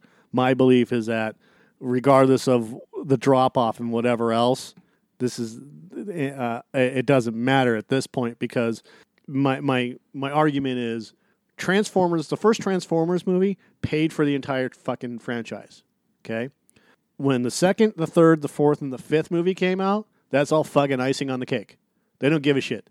Wha- Whatever the fucking amount of money that it takes in. yeah. They're milking it for all it's worth. I- With I, with with exception, if it if it performs under what the budget is, that's a problem. But if it makes its budget back and then some, regardless of anything else, the, and the same thing is going on with Jurassic World. Jurassic World 1 made enough money to float this franchise for five movies. Roughly, yeah, or Yeah. more, yeah, yeah. And they're already the and the third one has already been greenlit by the way. Yeah. Already greenlit. Trevorrow's the director and co-writer. And we've already expressed our our reasonings behind why this movie is shit. Oh yeah, there's st- and there's still plenty of other reasons why this movie is shit. Yeah, and, and we're not even done yet. Yeah, no, Look, um, where was it? The characters. Uh, but, uh, so let's let's leave the characters out of this for a second. Eli Mills. Okay, Claire Claire meets Lockwood and his aide Eli Mills at his estate in Northern California. Yeah, Rafe Spall. Eli Mills, who is a typical bullshitter, uh, it's it's a bad character. Now, this is what I want to get to. He's pretty dude. He's pretty much uh, Richard Attenborough's uh, John Hammond's brother from The Lost World. Yeah, exactly. Um, because I, I want to get into I, I want to get into a couple of other things, including the characters here. Yeah. But I want to get into a couple of other things, um, and the characters being last It's because the they're rich, the most important. it's just the rich bad guy opportunist. Yeah, and it doesn't make any sense because um, he he he's in charge of the trust. Yeah. But like there are lawyers and all this other Especially shit. Especially when you got that much fucking money. So so the, they're they're just blanket statementing or conveniencing the plot. Yeah. You know, oh, I'm going to spend all this money to do this, Mhm. you know, and save all these things. But we're all the lawyers. Yeah. And and not only that, where's all the help? Yeah, and it's like, oh, in the, oh wait, In that he- big fucking house? Oh, he died. Now it's instantly it's mine. Yeah. no, the trust doesn't revert to you. The trust reverts to the daughter. Yeah. Oh, you mean the clone? Yeah. Spoiler alert. Oh yeah, sorry about that. the clone. Which at first I thought was a clever twist, and then I thought about it as I was writing the review, and I didn't even put it in the review, but it's it was who gives a shit? It's it's a throwaway idea. It doesn't really matter. It's a garbage idea, and the whole plot of Lockwood being angry at Hammond is garbage too. Yeah. Um. So I would have been more happy with like a fucking a Dennis Ned- Nedry that didn't die by the Dilophosaurus, and he's decided to to to um, to, to uh, get revenge or something. Yeah. Then that would be stupid too. But you know what I mean. Well, they should have picked it up right after. Like, there. What happened to that canister of Barbasol? Well, it, they, they they said um, um, Dodgson Dodgson said that it's only got a limited amount of hours uh, the, for the for the for the coolant, Right. so that it, you've only got like I think forty eight hours or some shit. But like what that. if somebody finds it and because I know there should have been a homing device in there. Yeah. I mean, if I was going to invest in this billion dollar opportunity, I think I'd put a homing device in that motherfucker. Right. So wouldn't trust to some fat guy with some fucking chips. Yeah. What, what, if that thing gets buried, Yeah. right, and it hardens, Yeah. and they're able to extract the DNA out of that? Mhm. Okay, that's just a possibility. Yeah. Why didn't they go after that angle? That would have been a better angle. Uh, Yeah, I mean that that, that would have that could have um, set up a lot more things as well if the you know and just the, with the simple addition of hey yeah they And- they, and- they put a fucking tracking device in And why is Blue the last living Velociraptor? because I guess the only other ones that were on the island were the one the ones that got killed in Jurassic World because remember one got hit with a bomb one got blown up by a bomb uh, one got destroyed by the Indominus I believe and uh, another one might have gotten shot. What about Site B?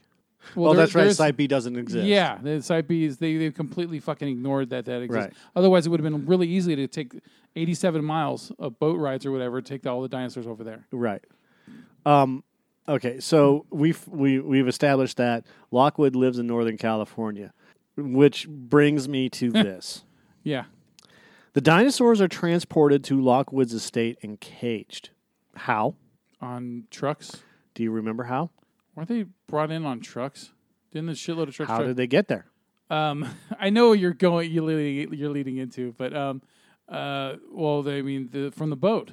Right. And where did the boat dock? I would assume as close to as possible, or no, because you can't just move pull up to any beach, right? In a fucking boat that size, you have to go to a port. Right. So if it's Northern California, I would have to assume either San Francisco or Portland. Nope.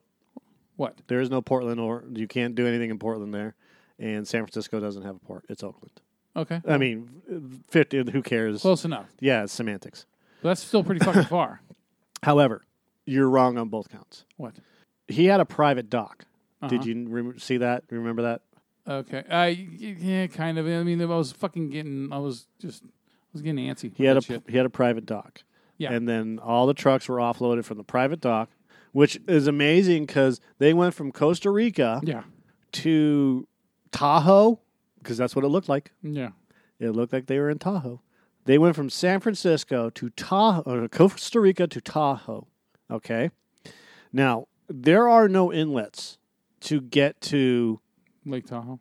anywhere close to fucking Lake Tahoe where this mansion was. I'm assuming it's Lake Tahoe because it sure as hell looked like Lake Tahoe. Well, it says his estate is in Northern California. yeah, but it was fucking Lake I Tahoe. mean, well, this te- was Tahoe, dude. I mean, technically, uh, we uh, we are in the the side of the California side of Lake Tahoe is considered Northern California. So, yeah.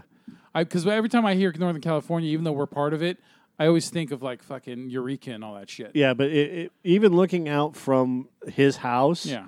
to to looking out north, south, east, and west of his house, all you see is trees, and then in one shot, all you can see is city in the far distance. Yeah. So where did the fucking boat go to? Exactly. Where did the boat go to? How did they how were they able to get a gigantic steamer ship Yeah. to go inland to a private dock to offload dinosaurs? See, here's the funny part is that I'll never know because my son Kendrick wants to see this movie, and even though I told him how shitty it is, he didn't want to rehear the review because he knew I was going to knock it, and I still read it to him anyway. But I I don't I'm not going to give this money. I'm glad I used my free ticket. You used a free ticket as well. Yes, I did. And because we both knew it was going to be shit, and I don't plan on buying this on Blu-ray. I don't give a fuck if it goes down to five dollars. I'm not giving this money, this movie, any fucking money. I'm not going to do it. Nope, me neither.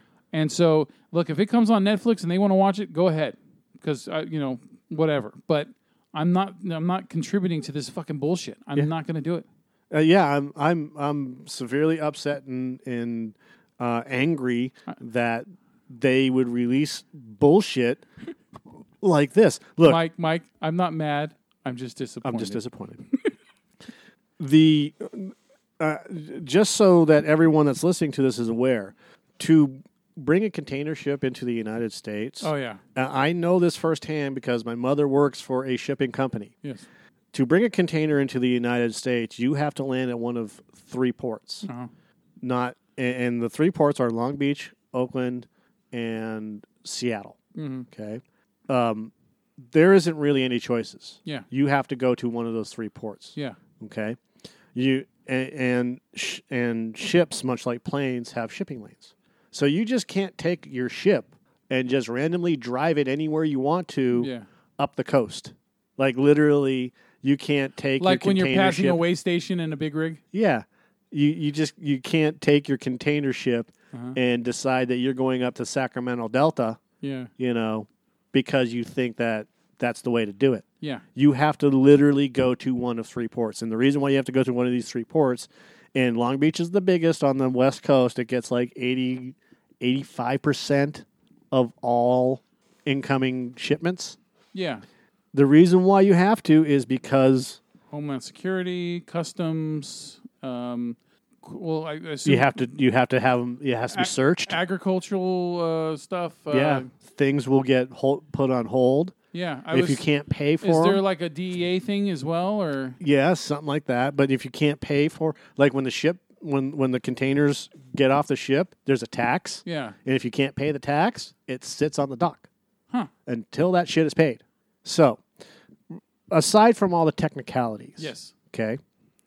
The biggest technicality is that container ship floated up to Northern California. Yes. On some made up fucking river. Yes. Which doesn't exist.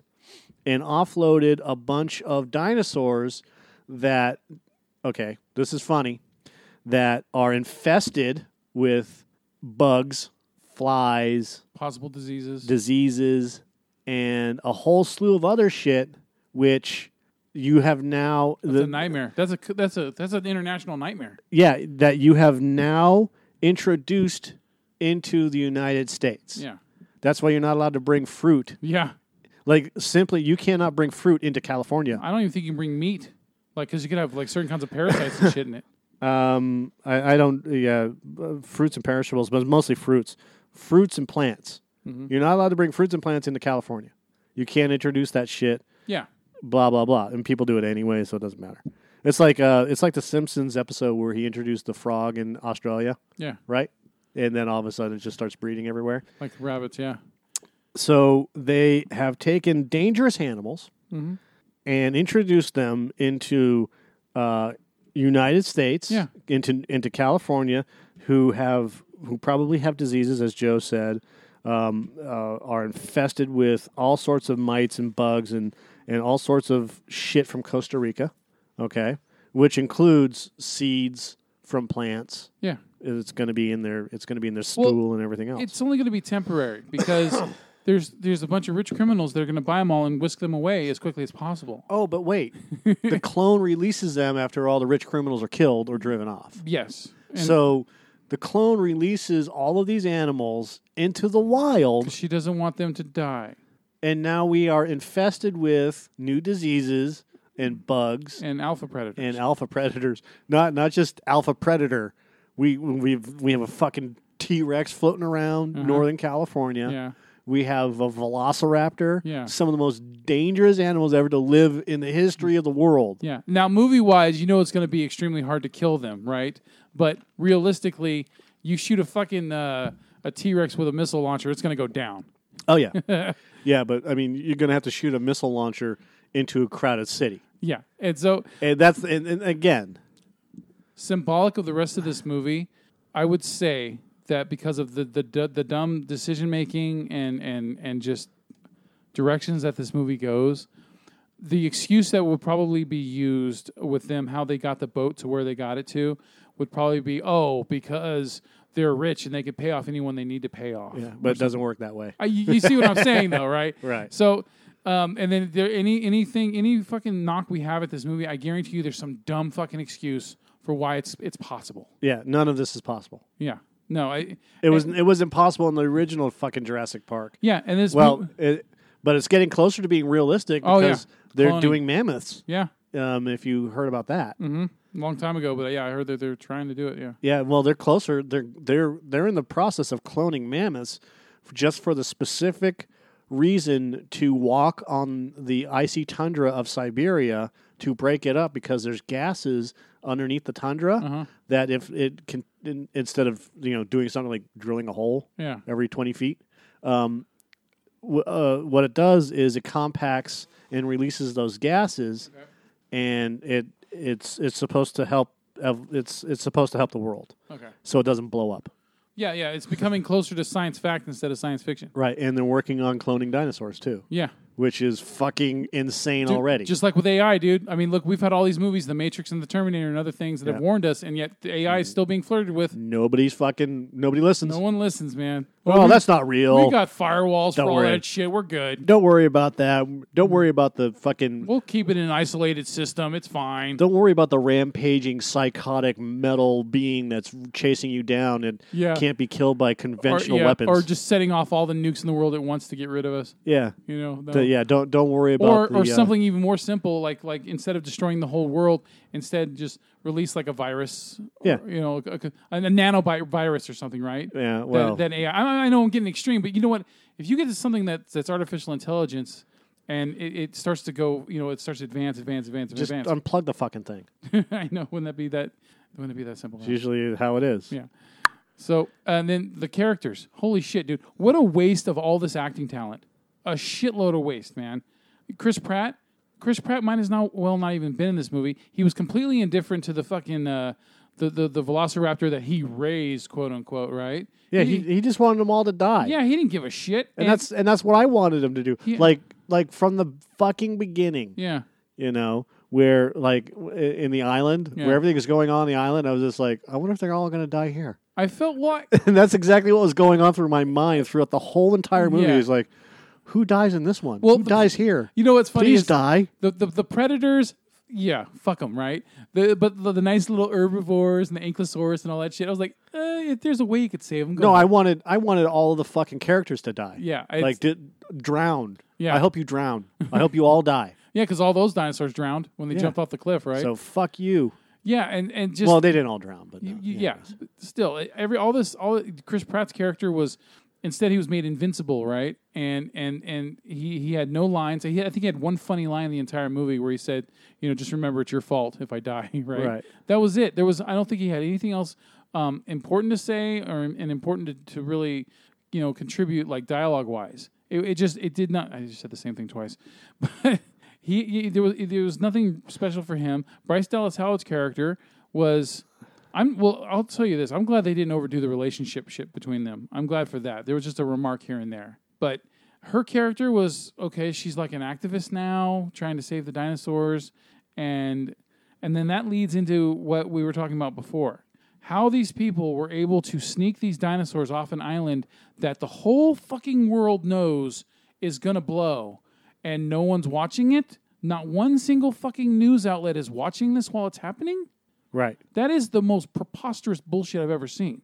Yeah. We've got people with cell phones now that if you, there's a fight outside of a Denny's, there's 30 different fucking versions If of it. someone farts on a pizza and uses it as a topping, Yeah. we know about it within seconds. Yeah. So how the fuck does an island explode that the news at the beginning of the movie was talking about and showing footage of? How the fuck did no one And nobody see- gives a shit about it. How one, how did no one see this gigantic at the dock, this big ass boat with helicopters carrying fucking dinosaurs and all this shit? Nothing. Oh, it, it gets even better. So the um, the black kid, Justice Smith, uh, as Franklin Webb, he's a former IT technician for Jurassic World, who is now the Dinosaur Protection Group system analyst and hacker. Yeah, 20 years old. All right, so It's like 20. that's fine. That's fine. It's, it's technology is is a wonderful thing, Fine. and they there are tons of hackers at twenty years old. Okay. Yeah. Yeah. But this is not the point I'm making. Yeah. The point I'm making is the very first part of the sentence. A former IT technician for Jurassic World. Oh, so that means he was underage. No. no, he was at the fu- he was at the fucking park when the dinosaurs escaped. Uh-huh. And all of a sudden he goes back and and he's Screaming at everything like it's the first time he's ever seen a Yeah. dinosaur. You're right. I didn't even know that. I he's didn't Kevin even, Harding it. Yeah, I, I, I didn't. Uh, I didn't look and see that he was a former IT tech for Jurassic World. Maybe they mentioned it in the movie and I just didn't catch it. I didn't catch it either, but uh, you know, I'm looking at it right now. Daniella Pineda, uh, Dr. Zia Rodriguez, token gay, Mm-hmm. fucking bullshit. If you're going to write gay characters, do not token them. Yeah. You don't need to do that. And what I mean by token gay is this typical goth bullshit gay stuff. Yeah. Make them real, make them honest. Yeah. And that's not that's what they are exactly Stop placating. yeah, they they are exa- Yeah. they're doing the exact opposite in Hollywood, which they do with every fucking thing when it comes to trying to push the envelope. Um, when it or not just pushing the envelope when it comes to righting the wrongs of Yeah. the world of society. Yeah. which is they go so fucking extreme with this bullshit. Her character would have been better without. I mean, and they didn't even talk about this, but it's all over the news about how they cut out this whole gay scene thing Subplot thing or yeah. something. Yeah. And and they and they should have left it in first and foremost. What was the scene? I don't know. Hmm. It's not that important Okay. Because I didn't click on it, but I saw I saw what you were talking about. yeah. because people are making such people are making this a bigger deal than it is. Stop treating people as if everyone is special. Mhm. You're not. It's fucking bullshit. Yeah. We've had this we've had this discussion before. That's not equality, is it? No, it's not. Gay people, straight people, whatever whatever you're going to identify Your, with. your inclination. yeah, I don't I don't care. Most of us don't care. Yeah. And the reason why most of us don't care is because you're a human being. Yeah. That's what we care about. Now you have you, you have people that just don't care about anything. Yeah. But what I'm saying is your sexuality, your you, the, what you like, what you don't like, you know, blah blah blah. Okay? If you're into animals, you're into animals. Yeah, if it's important to the story, it's important to the story. But if it's not, don't throw eh it in there just because you're trying to be this supportive statement. And you're trying to placate, you know, Yeah. the Chinese or the gays or yeah, whatever. by having Li Bingbing in your fucking movie. right. Who the fuck is Li Bingbing? Yeah. and, and and that's and and that's the problem with Hollywood is Yeah. trying to placate everybody and try to make everything safe and everything special. Yeah. Stop it. And when everyone's special, Stop trying to make everything special, original, and not real. You were supposed to finish that sentence. And when you try to make everything special, Nothing is. nothing is. Yeah. And that's and that's the issue is just humans are humans. Who cares about your sexuality? Who cares about your race? Who cares about your religion or whatever else? My other biggest If it's problem with this important to whole the thing, story, then that's one thing. But otherwise, no. and my other biggest problem with this whole thing is the fact that this Danielle Pineda, uh, um, Ruby Rose, that's who it was, is is just basically a Ruby Rose clone. Yeah. I'm tired of characters that are quote unquote hacker badasses that have to have the fucking the fucking um, Bettie Page bob, the glasses. They're looking hot, and then they have the arm tattoo. oh, everyone yeah. has to have the fucking sleeve tattoo. Yeah. Fuck off with that shit. Mhm. I don't care. You're not cool. It doesn't look good. The sleeve it's is fucking stupid. The sleeve is this decade's version of the tribal tattoo Yeah, it's getting old. and the like, fucking barbed wire tattoo. Like there are some really cool sleeves. Mm-hmm. A girl I used to work with had a had a like an ocean like a like a like fish or shark or some shit like that, Uh. but it was all blue and, and it was really cool. yeah, It- very seldom do I see sleeve work there's effort put into it. that yeah that that is different than what everybody else is doing, which is the tribal tattoo bullshit. Yeah. Stop it. Stop it. Right. And this is for Hollywood. Stop it. yeah, Stop, Stop doing it. shitty fucking tattoos on people because it's the in thing. Yeah. Just be honest and real. Give us a goddamn movie that's honest and real. yeah. Like Ted Levine. I love Ted Levine in this movie, by the way. Did you? Uh, he had a couple good remarks, but I otherwise he, he still ends up the same way as Vin- Vincent D'Onofrio's character. You know? Well, it was stupid for him to open the cage. Yeah, I, I mean, knew what the, the fuck? I knew the Raptor was fucking with him. Like if I were Ted Levine and I was reading that part of the script Yeah. and it says this guy walks he he shoots a dinosaur and then he goes and he opens the cage and then the dinosaur is playing ch- possum and It opens the cage and eats the idiot. yeah i- yeah and then and then because some because Ted Levine opens the cage it allows the dinosaur to escape Yeah. which is just convenience of plot. I would have taken that page and I would have set the entire script on fire and I would have thrown it at Colin Trevorrow. I'm pretty sure that Ted Levine uh, wants to uh, make money, so you know he's just got to he's got to go roll yeah, the punches, right? but uh, making money and and having a fucking uh, a, a a sense of um, a sense of decency. yeah, You know, it's like, dude, what the fuck? I, I, I seriously would have said that. To, I, I I would have looked at Colin Trevorrow and said, "Do you really think audiences are going to buy this bullshit? Yeah. Like, like a fucking professional soldier who's been around, Yeah. and, I'm supposed to be 60 years old. Look, would make some sort of would make a fucking stupid mistake like that. how did Muldoon get killed in the first Jurassic Park? Um, he got suckered by the three raptors. He got suckered by the now, and it worked, right? It was clever, and he even said "clever girl," right? Right. And it was fucking great. I mean, I hated that he died, but, But- it was great. But well, here's the other thing: is, is that when those when the rap when when he's dealing with the raptors, Yeah. So they're newly introduced, Yeah, and so he's figuring out. he's never as- done the hunt with them. Right, he's learning how they hunt, Yeah. and they're faster than he is. Which is also funny because when, when Dr. Grant is talking at the beginning of the, the movie to the all the you know the, the tourists and Mhm. stuff in Montana, and he goes, the other two raptors, whoosh, you never knew we were there, right? Right. Like, how the fuck does he know about that shit? But yet, that um, but yet Muldoon didn't know because shit. Muldoon's not a not a dinosaur guy. I you know what I mean? I mean, if you're gonna be studying the, I work It doesn't matter. animals, you He- think you, you would have studied You, up? you can't. You can't really study up on an animal that doesn't exist. You can only theorize. Well, I mean, he's there now. It oh. doesn't matter if he's there now. How long did he have to I'm- study I'm saying, dinosaurs? I'm saying if Grant has this information, But- why couldn't Muldoon be given this information? But again, Grant has been doing this for how long? Yeah. How long? Oh, this is probably his whole life. Okay. And how long has Muldoon been dealing with dinosaurs? Well, that doesn't mean anything. it means a whole lot. if someone writes a book and puts that information out there, anyone of any age can read that. does shit. it doesn't matter. Reading it doesn't matter. Experiencing it does. So when you're a person that has 40 years of Jimmy Page, Mm-hmm. Jimmy Page can write any music he wants to write, correct? And and he's been doing it for 40 years, all his life. Yes. 70 years. You, on the other hand, are just learning. Mhm. Okay, and you've read all all the stuff, and you've been playing for. You've been, let's say, uh, you've been playing piano. Yeah. Okay, or clarinet doesn't matter. Some something that's it's. I'm trying to I'm trying to an, be an do an, an analogy. yeah. You know, you're both in you're you're both um, you're both professionals, but in different professions. Yeah. And but I'm trying to figure out what crosses over with music. You know, like like the dinosaurs crossed over with hunting Mhm. type of thing.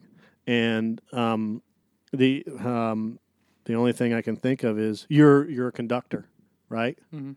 And you've written, or, or not even that, even better. You're a music theorist. Mhm. Okay, so you've written about it. or like a like a sports commentator. yeah, yeah. You you've written about Never it. Never played it, but you can fucking talk about it. You you know the notes. Yeah. you can do it. Now play the music. Mhm.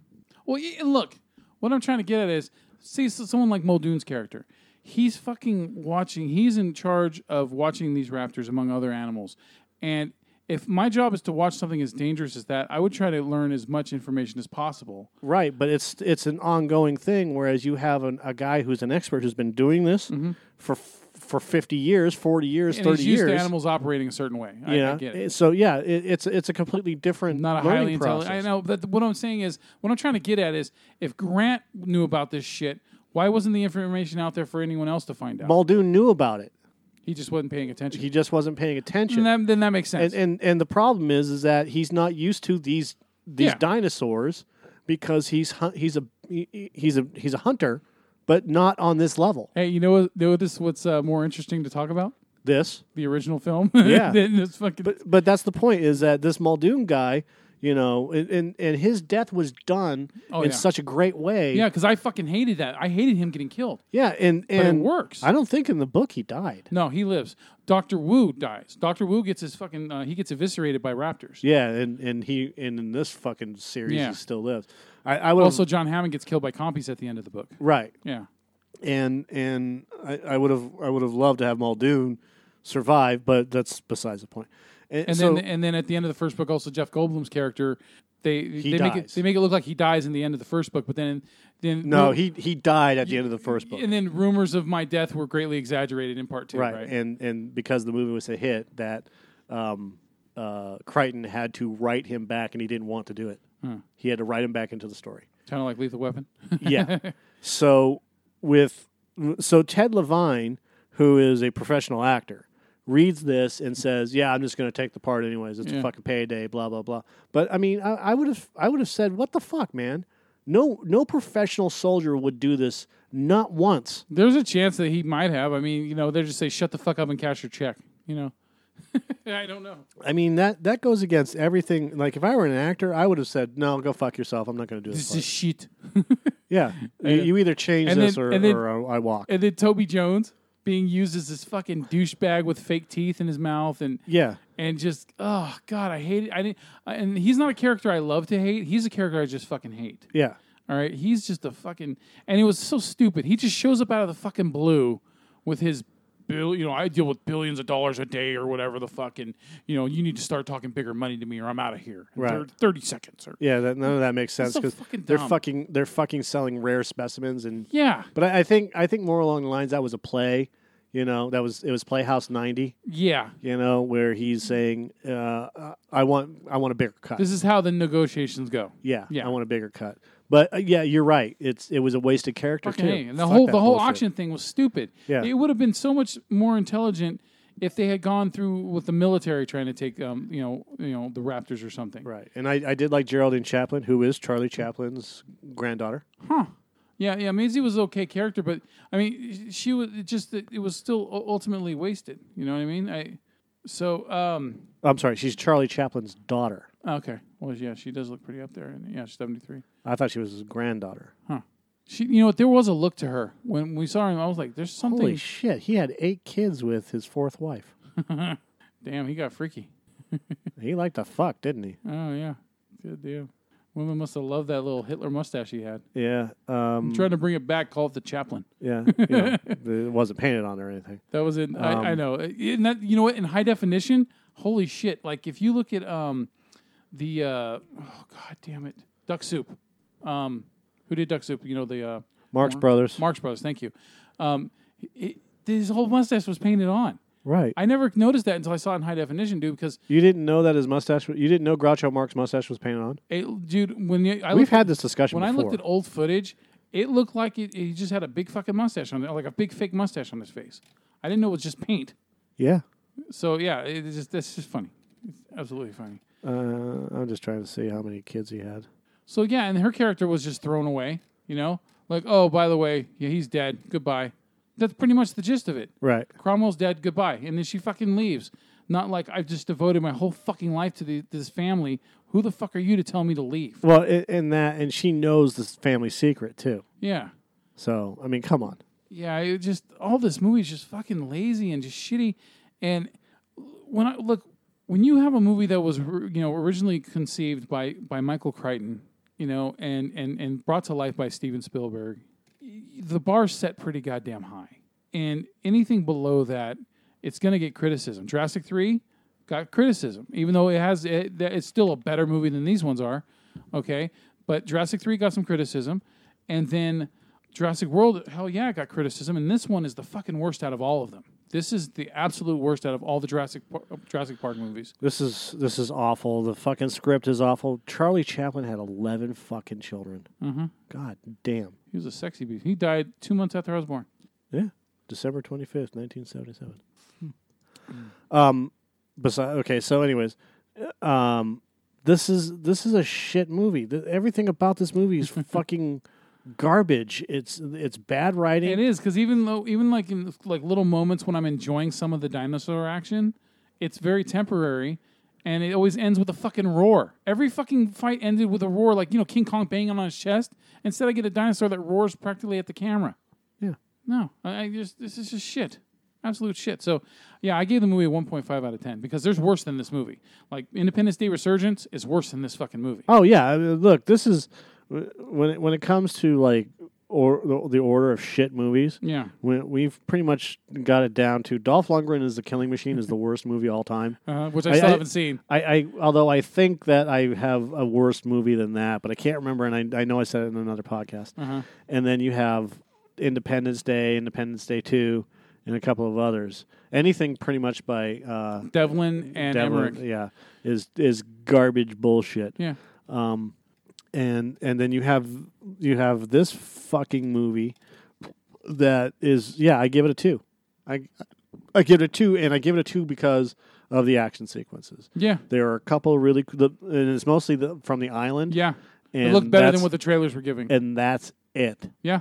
Everything else about this movie is fucking shit. Yeah, and uh, if you, you go back to the first Jurassic World, there's some lot, there's a lot of fucking cool action scenes in that movie, but still, I yeah, I look at I look at Jurassic the Jurassic World movies now as as uh, Transformers, dude. It stop it, just stop it, please. But they're not going to stop it. It's a juggernaut. It's a fucking juggernaut. Would you, if you were, if you were, if you owned a studio, would you, if your movie made seven hundred million its first fucking I, week? I we already had this discussion, yeah, dude. You know what I mean? I- we, we already had this fucking Yeah, Transformers yeah, yeah, discussion. So I, I yeah, keep going, right? You keep fucking milking it till it's all fucking done. Yeah. Till there's just powder coming out. Yeah, hey, um, yeah, I'm, I'm gonna we're gonna jerk this franchise off until there's nothing left to jerk. Until there's just a plume. Yeah, if that. All right. It's gonna it's gonna do the um uh, what do you call it? Uh, uh, uh, the popper thing. Yeah. Party popper. Yeah, Um, or the Roman candle. the party popper. All right. So then, lastly, uh, you know, there's just a uh, we had a trailer and a in some uh, Friday the Thirteenth news, which is um, you know the uh, the game has been completely halted, and there's a chance that it could be in halted for, it be halted forever because no additions can be made to it because of the lawsuit that's happening. Um, Um, yeah, let's let's discuss that for a second before we do uh, before we really get into anything. Um, I'm not going to get into the he said she said bullshit. Um, it was reported on the announcement of an end to all new downloadable content for Friday the 13th, the game. Um, they said it was two weeks ago, so let's just go with that. Uh, according to the developers, the decision was made because of an ongoing lawsuit involving the franchise. Uh, it's the Victor Miller lawsuit. For the same reason, we won't see a new movie anytime soon. The devs aren't going to be releasing any more new content while the rights to the series are up in the air, which is going to affect what we're going to talk about next as well. Um, here's the things that are starting to get foggy and toxic. Um, the popular assumption is um, that Victor Miller wrote the screenplay for the original film has suddenly decided to sue to steal the rights to the franchise, which he's not. Many of the players, that okay, we're, I don't care about that. Um, what is he doing? Okay, well, because of the 1976 U.S. Copyright Act, artists have the ability to challenge for the rights to work they may have sold off after 35 years. God damn, he's been sitting for a while, hasn't he? As artists typically have no leverage when initially licensing their property to big money studios, this provision gives them a second chance to negotiate for a better deal after fully measuring the scope of the work's success. When they're closer to death. At the time, Miller was only paid ninety two hundred for his. It's well, it's not just that; it's for his family too. Oh yeah, yeah, right. So uh, Kind of like Bill Finger, right? Right. So Miller was only paid around ninety two hundred for his Friday the Thirteenth screenplay. Yet the film went on to gross forty million at the box office, or you know, inflated price one hundred and thirty million dollars. Not just that, the sequels. Yeah. Feeling he was unfairly compensated, Miller filed to terminate the grant of rights to his script back in 2016. However, rather than negotiate a new deal with him, the production companies holding the rights, Horror Incorporated and the Manny Company, chose to sue him. Uh, something that seems to be lost in the translation of the complaints online is that Miller is actually the, the, the defendant in what has become an ugly lawsuit.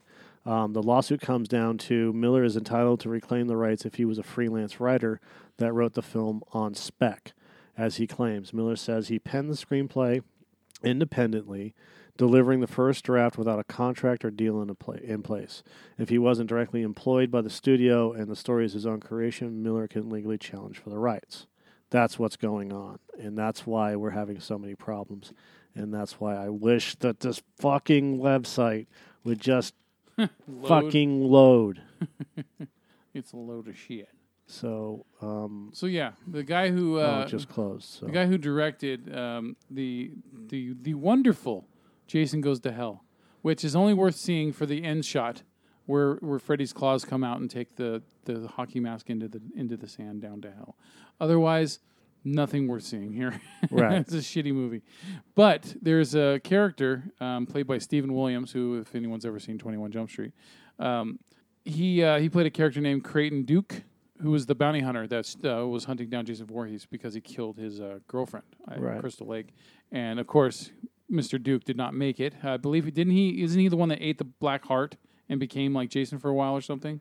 I I can't, it's a shitty movie. You know, even you being a huge hardcore fucking Friday Thirteenth fan can't stand this movie.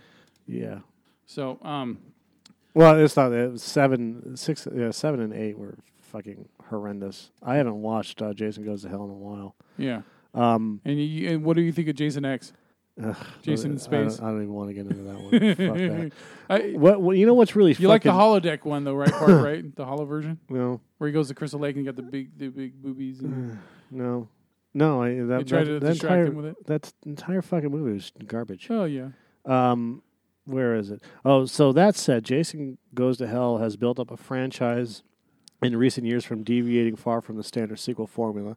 Uh, writer director Adam Marcus has since revealed that he intended Jason to be a Deadite from the Evil Dead series as a way to explain his immortal nature, which is why the dag-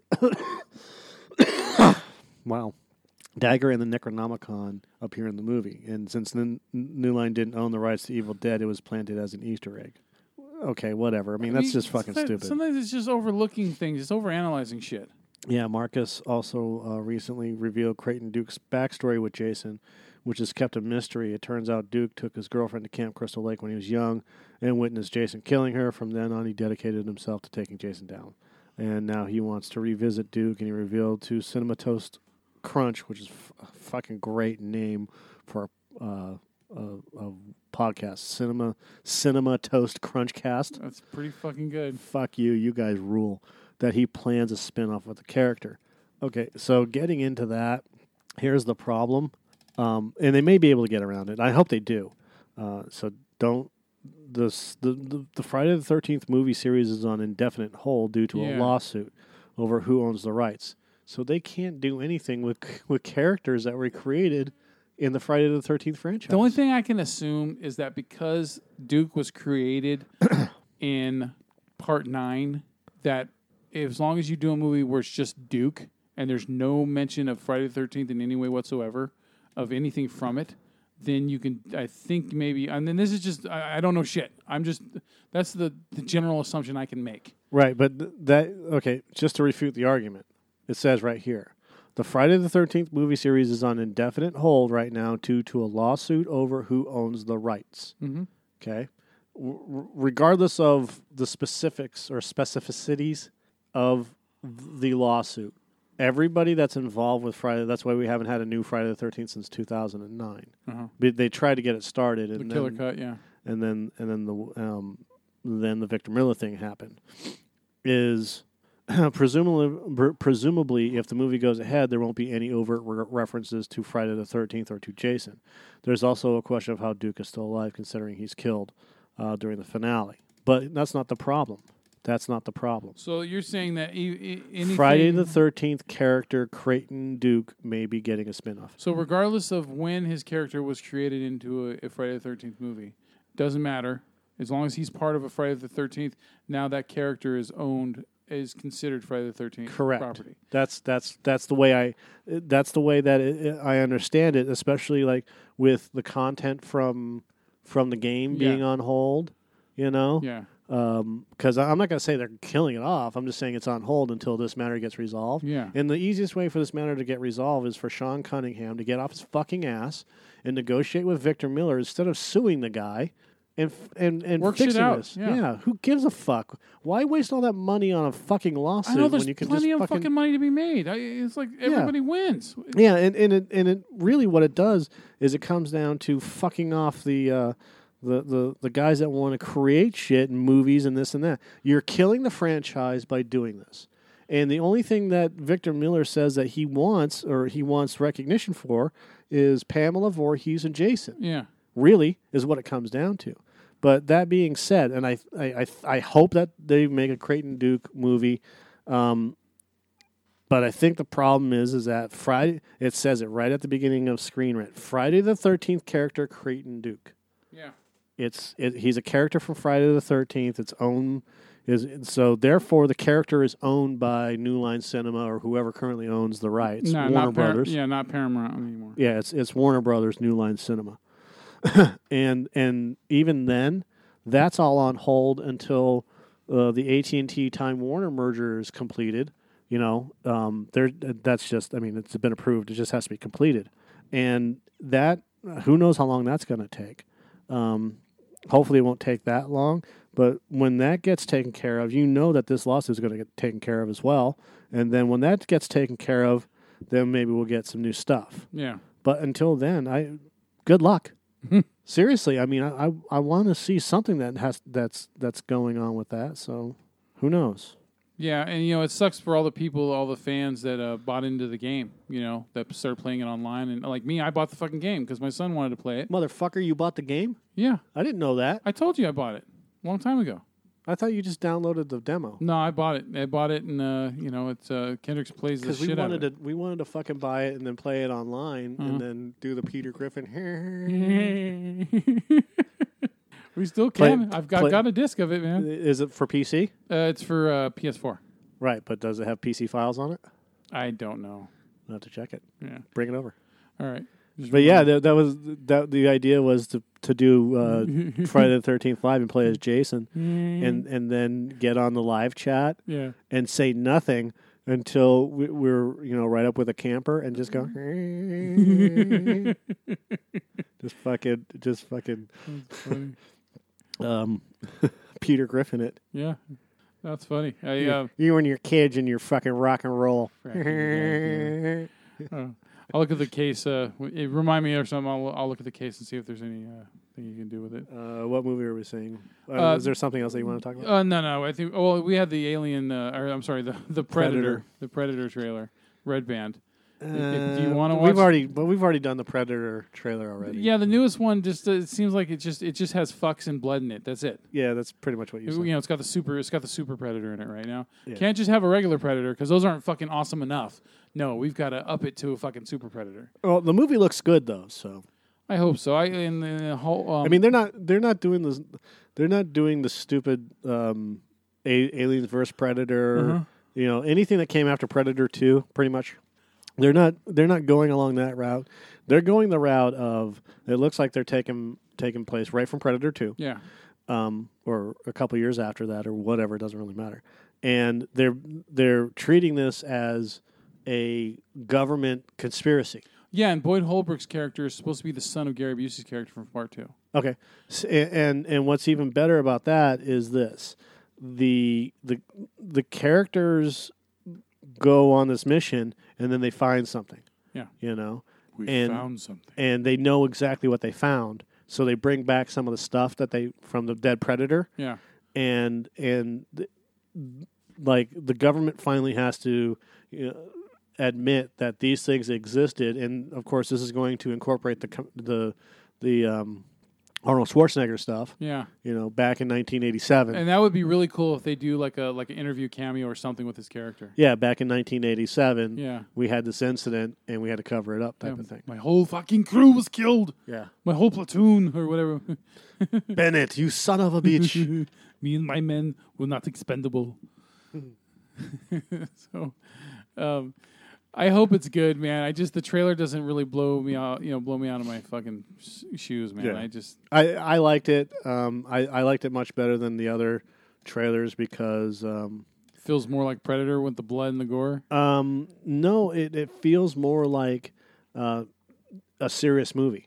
Yeah. Than the first trailer with the kid and the whatever. Yeah. Um, I, I still I want to go back to this really quick before we end this. Is that um, I don't remember how long it was like 15 or 20 years ago. I read the original script for Alien versus Predator, and it was there was not going to be any humans in it.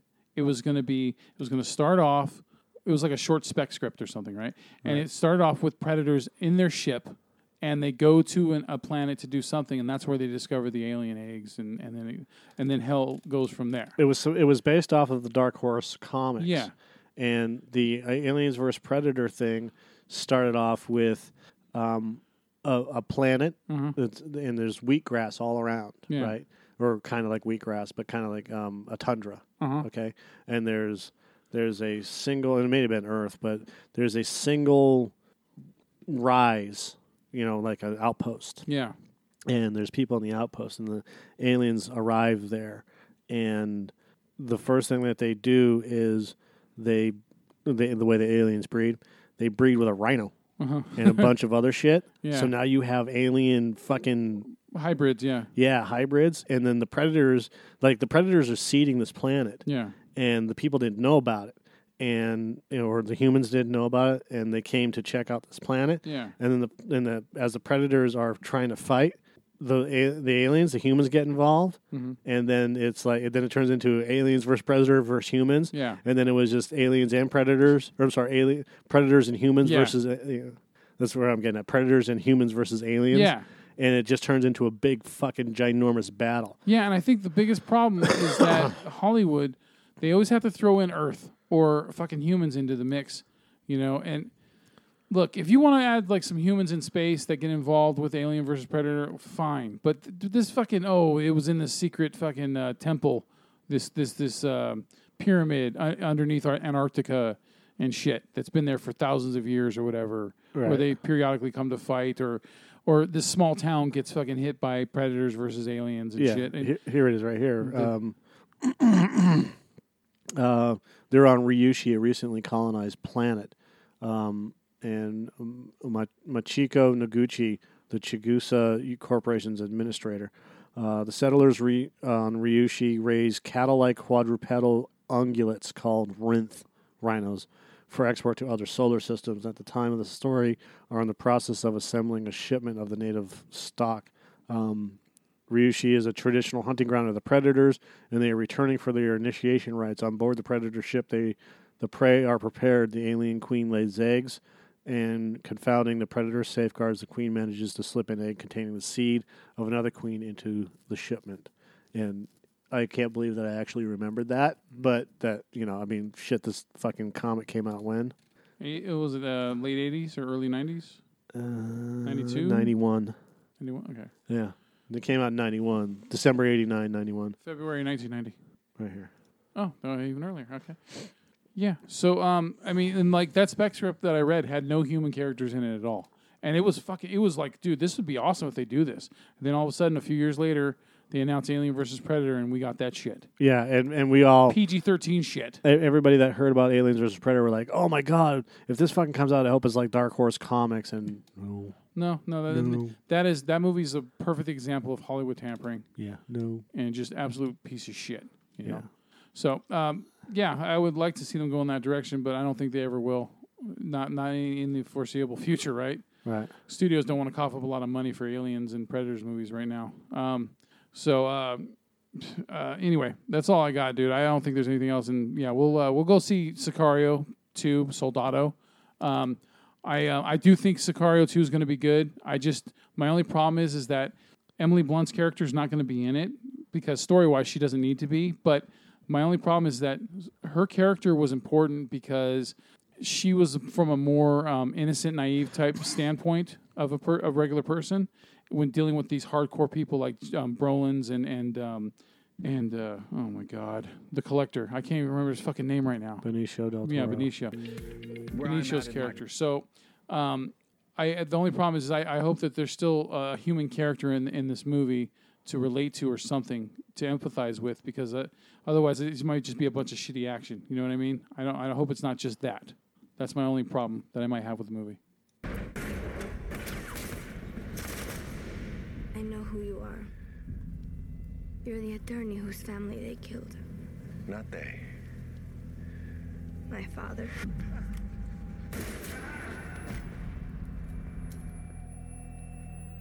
Vámonos. And now you hunt them. Adios.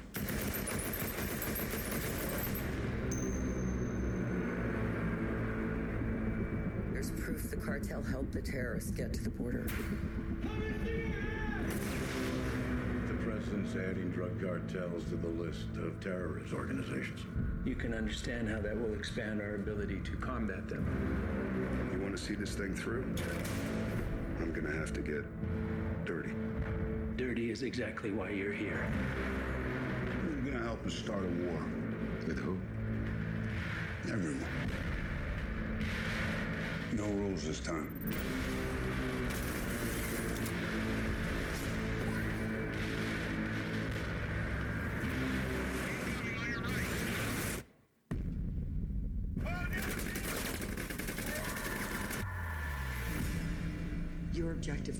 To start a war between the Mexican cartels,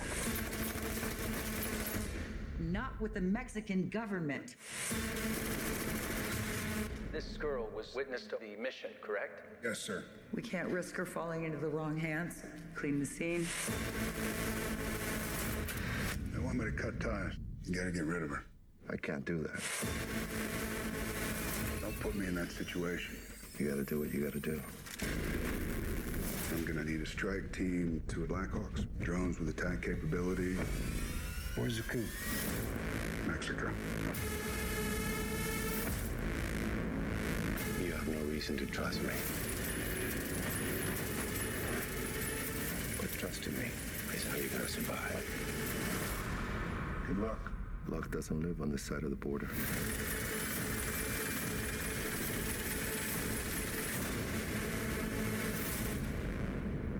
Now, look, I- I'm basing this off just what we've seen in the trailer, but he had no problem killing the the two sons of one of the guys that were responsible for the death of his family, right? You know, right in front of him, right? So, I, I him escorting the daughter of one of the people responsible for the death of his family. I'm wondering, like, is he just waiting to like kill her in front of him or something, or is he actually going to grow a conscience? I, it just I don't. I don't know. Like I said, I'm just basing it off the trailer. Well, she's also an innocent, but that's. But her, but the guy's sons were innocent. You I, know I, what I, mean? I know, I know, I know. so that's the tough part. You know. Is there a contradiction here, or is there something that we're just not seeing? I don't know. It's a trailer. And Maybe he's related. Maybe, maybe, maybe the guy that killed his family is, is happens to be his uh, brother-in-law. Hmm. Think about that. Yeah, there possibility. I so I also um, the original film, the first film had this um, had a realistic vibe to a lot of it, and uh, I'm hoping that this movie doesn't just feel like an action movie. It feels it still has that realistic vibe. Well, it's the guy that wrote the first one, right? Yeah, so uh, the guy who wrote the first one wrote this one. It's just not being directed by Danny Villeneuve like the first one That's was. not what I'm asking. I don't care about that. Okay. This is the guy that wrote the first Yeah, one. Um, Ty- Ty- Tyler- Stop, stop, stop, stop. Taylor Sheridan. Taylor Sheridan, yeah. But right now, hold on. I'm going to ask you a couple questions. Okay, I don't go. want you talking. Okay. The guy that wrote this one Mhm. wrote the first one. Yeah. He wrote Hell or High Water. Mhm. He also wrote what appears to be Yellowstone, which is coming out. Mhm.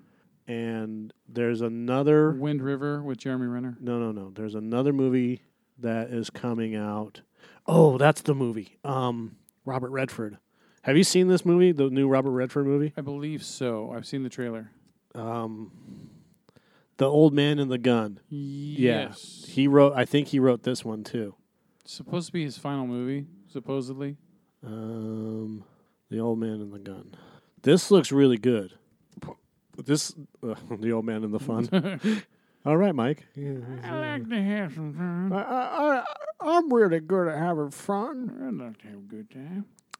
Um, let's. I, I don't. I don't know if it's written by him. Screenplay by David Lowery. Why am I thinking? Why was I thinking that it had? I know that they were talking about something to do with Sicario, the guy that wrote Sicario, but I, I can't remember what it was. Um, David Lowery. That's a mustache. Uh, yeah. What the fuck is he, a Peaky Blinder? What the fuck? Put up your dukes. uh, he directed Pete's Dragon. I thought for sure that. Yeah. Listen here, pal. I'm going to take you out for a nice cream soda and a bicarbonate of soda. I, already, I can't do cream soda and bicarbonate. Uh, a nice fresh cream and a bicarbonate of soda. At the soda fountain. At the soda jerk. He looks like if you put on like from the Family Guy thing. Yeah. If he puts on one of those weird straw hats and dun dun dun dun dun dun dun dun dun dun dun dun dun dun. Yeah. He also could be a The uh, vaudeville. Whatever happened to vaudeville? movies. r- movies killed vaudeville. Yeah. The movies killed vaudeville. I'll tell you what killed vaudeville. It wasn't the movies. Yeah, the old man and the gun does look interesting. I um, but yeah, Taylor Sheridan, man, he's a very talented writer. Even Wind River was that w- wasn't as good as Hell or High Water, but it was still a good Hey, movie. excuse me. Need some help? No, I'm good. Let me take a look. I don't really want to do. You full know screen. anything about cars? Uh, no, not really. See, and that's hold on a second. I'm going to replay this in, in, in a better area. Hey, excuse me.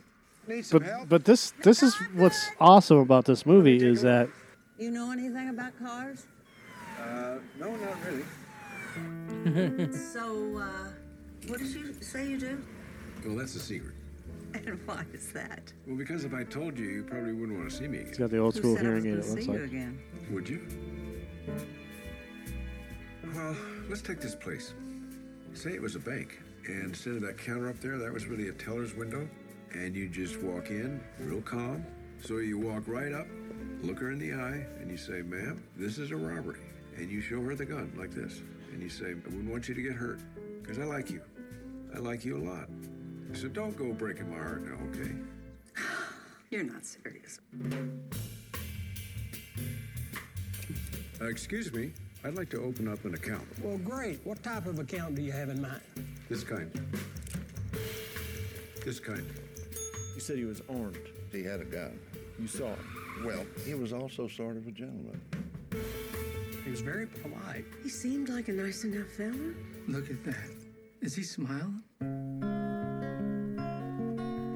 Five states. 93 robberies in two years. You think you can catch him? Yeah, I won't lie. I'd love to slap the cuffs on him myself.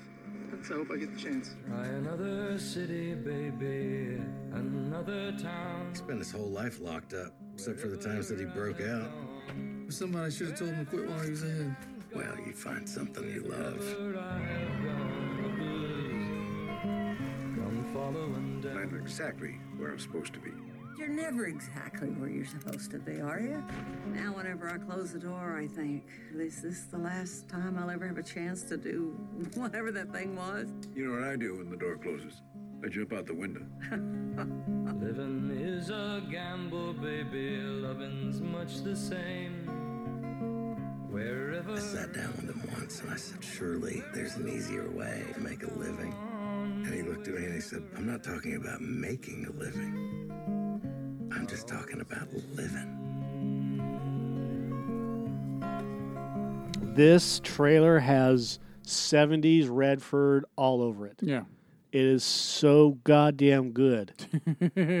so you want to see that? Oh yeah, I, I, I need to see this movie, and it reminds me of you know the Man from Snowy River, and you know those those types of trailers where it, it's dude this is this is seventies, nineteen seventies movie making, Yeah. and and it looks really fucking fantastic.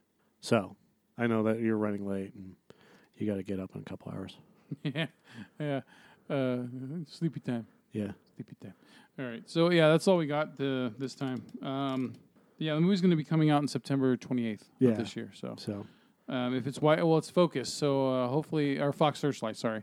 Um, so hopefully, it's enough of a wide release. I mean, if it's getting Oscar buzz, you know it'll it'll be in a few the- few theaters for us to be yeah. able to see. it. generally I'm not like into big time into movies like this, but I saw this trailer and I'm like, God damn it! Now I've got to see it. Sold you. Robert Redford is one of those actors I never think about, but then when I see him in something, I'm like, God, that motherfucker's good. Just like in Winter Soldier. Yeah, and I don't I don't care for most of his movies. I think they're way too fucking you know political and blah blah blah blah blah. Yeah. And then when you see it, you're like, oh, God damn it, he's so good.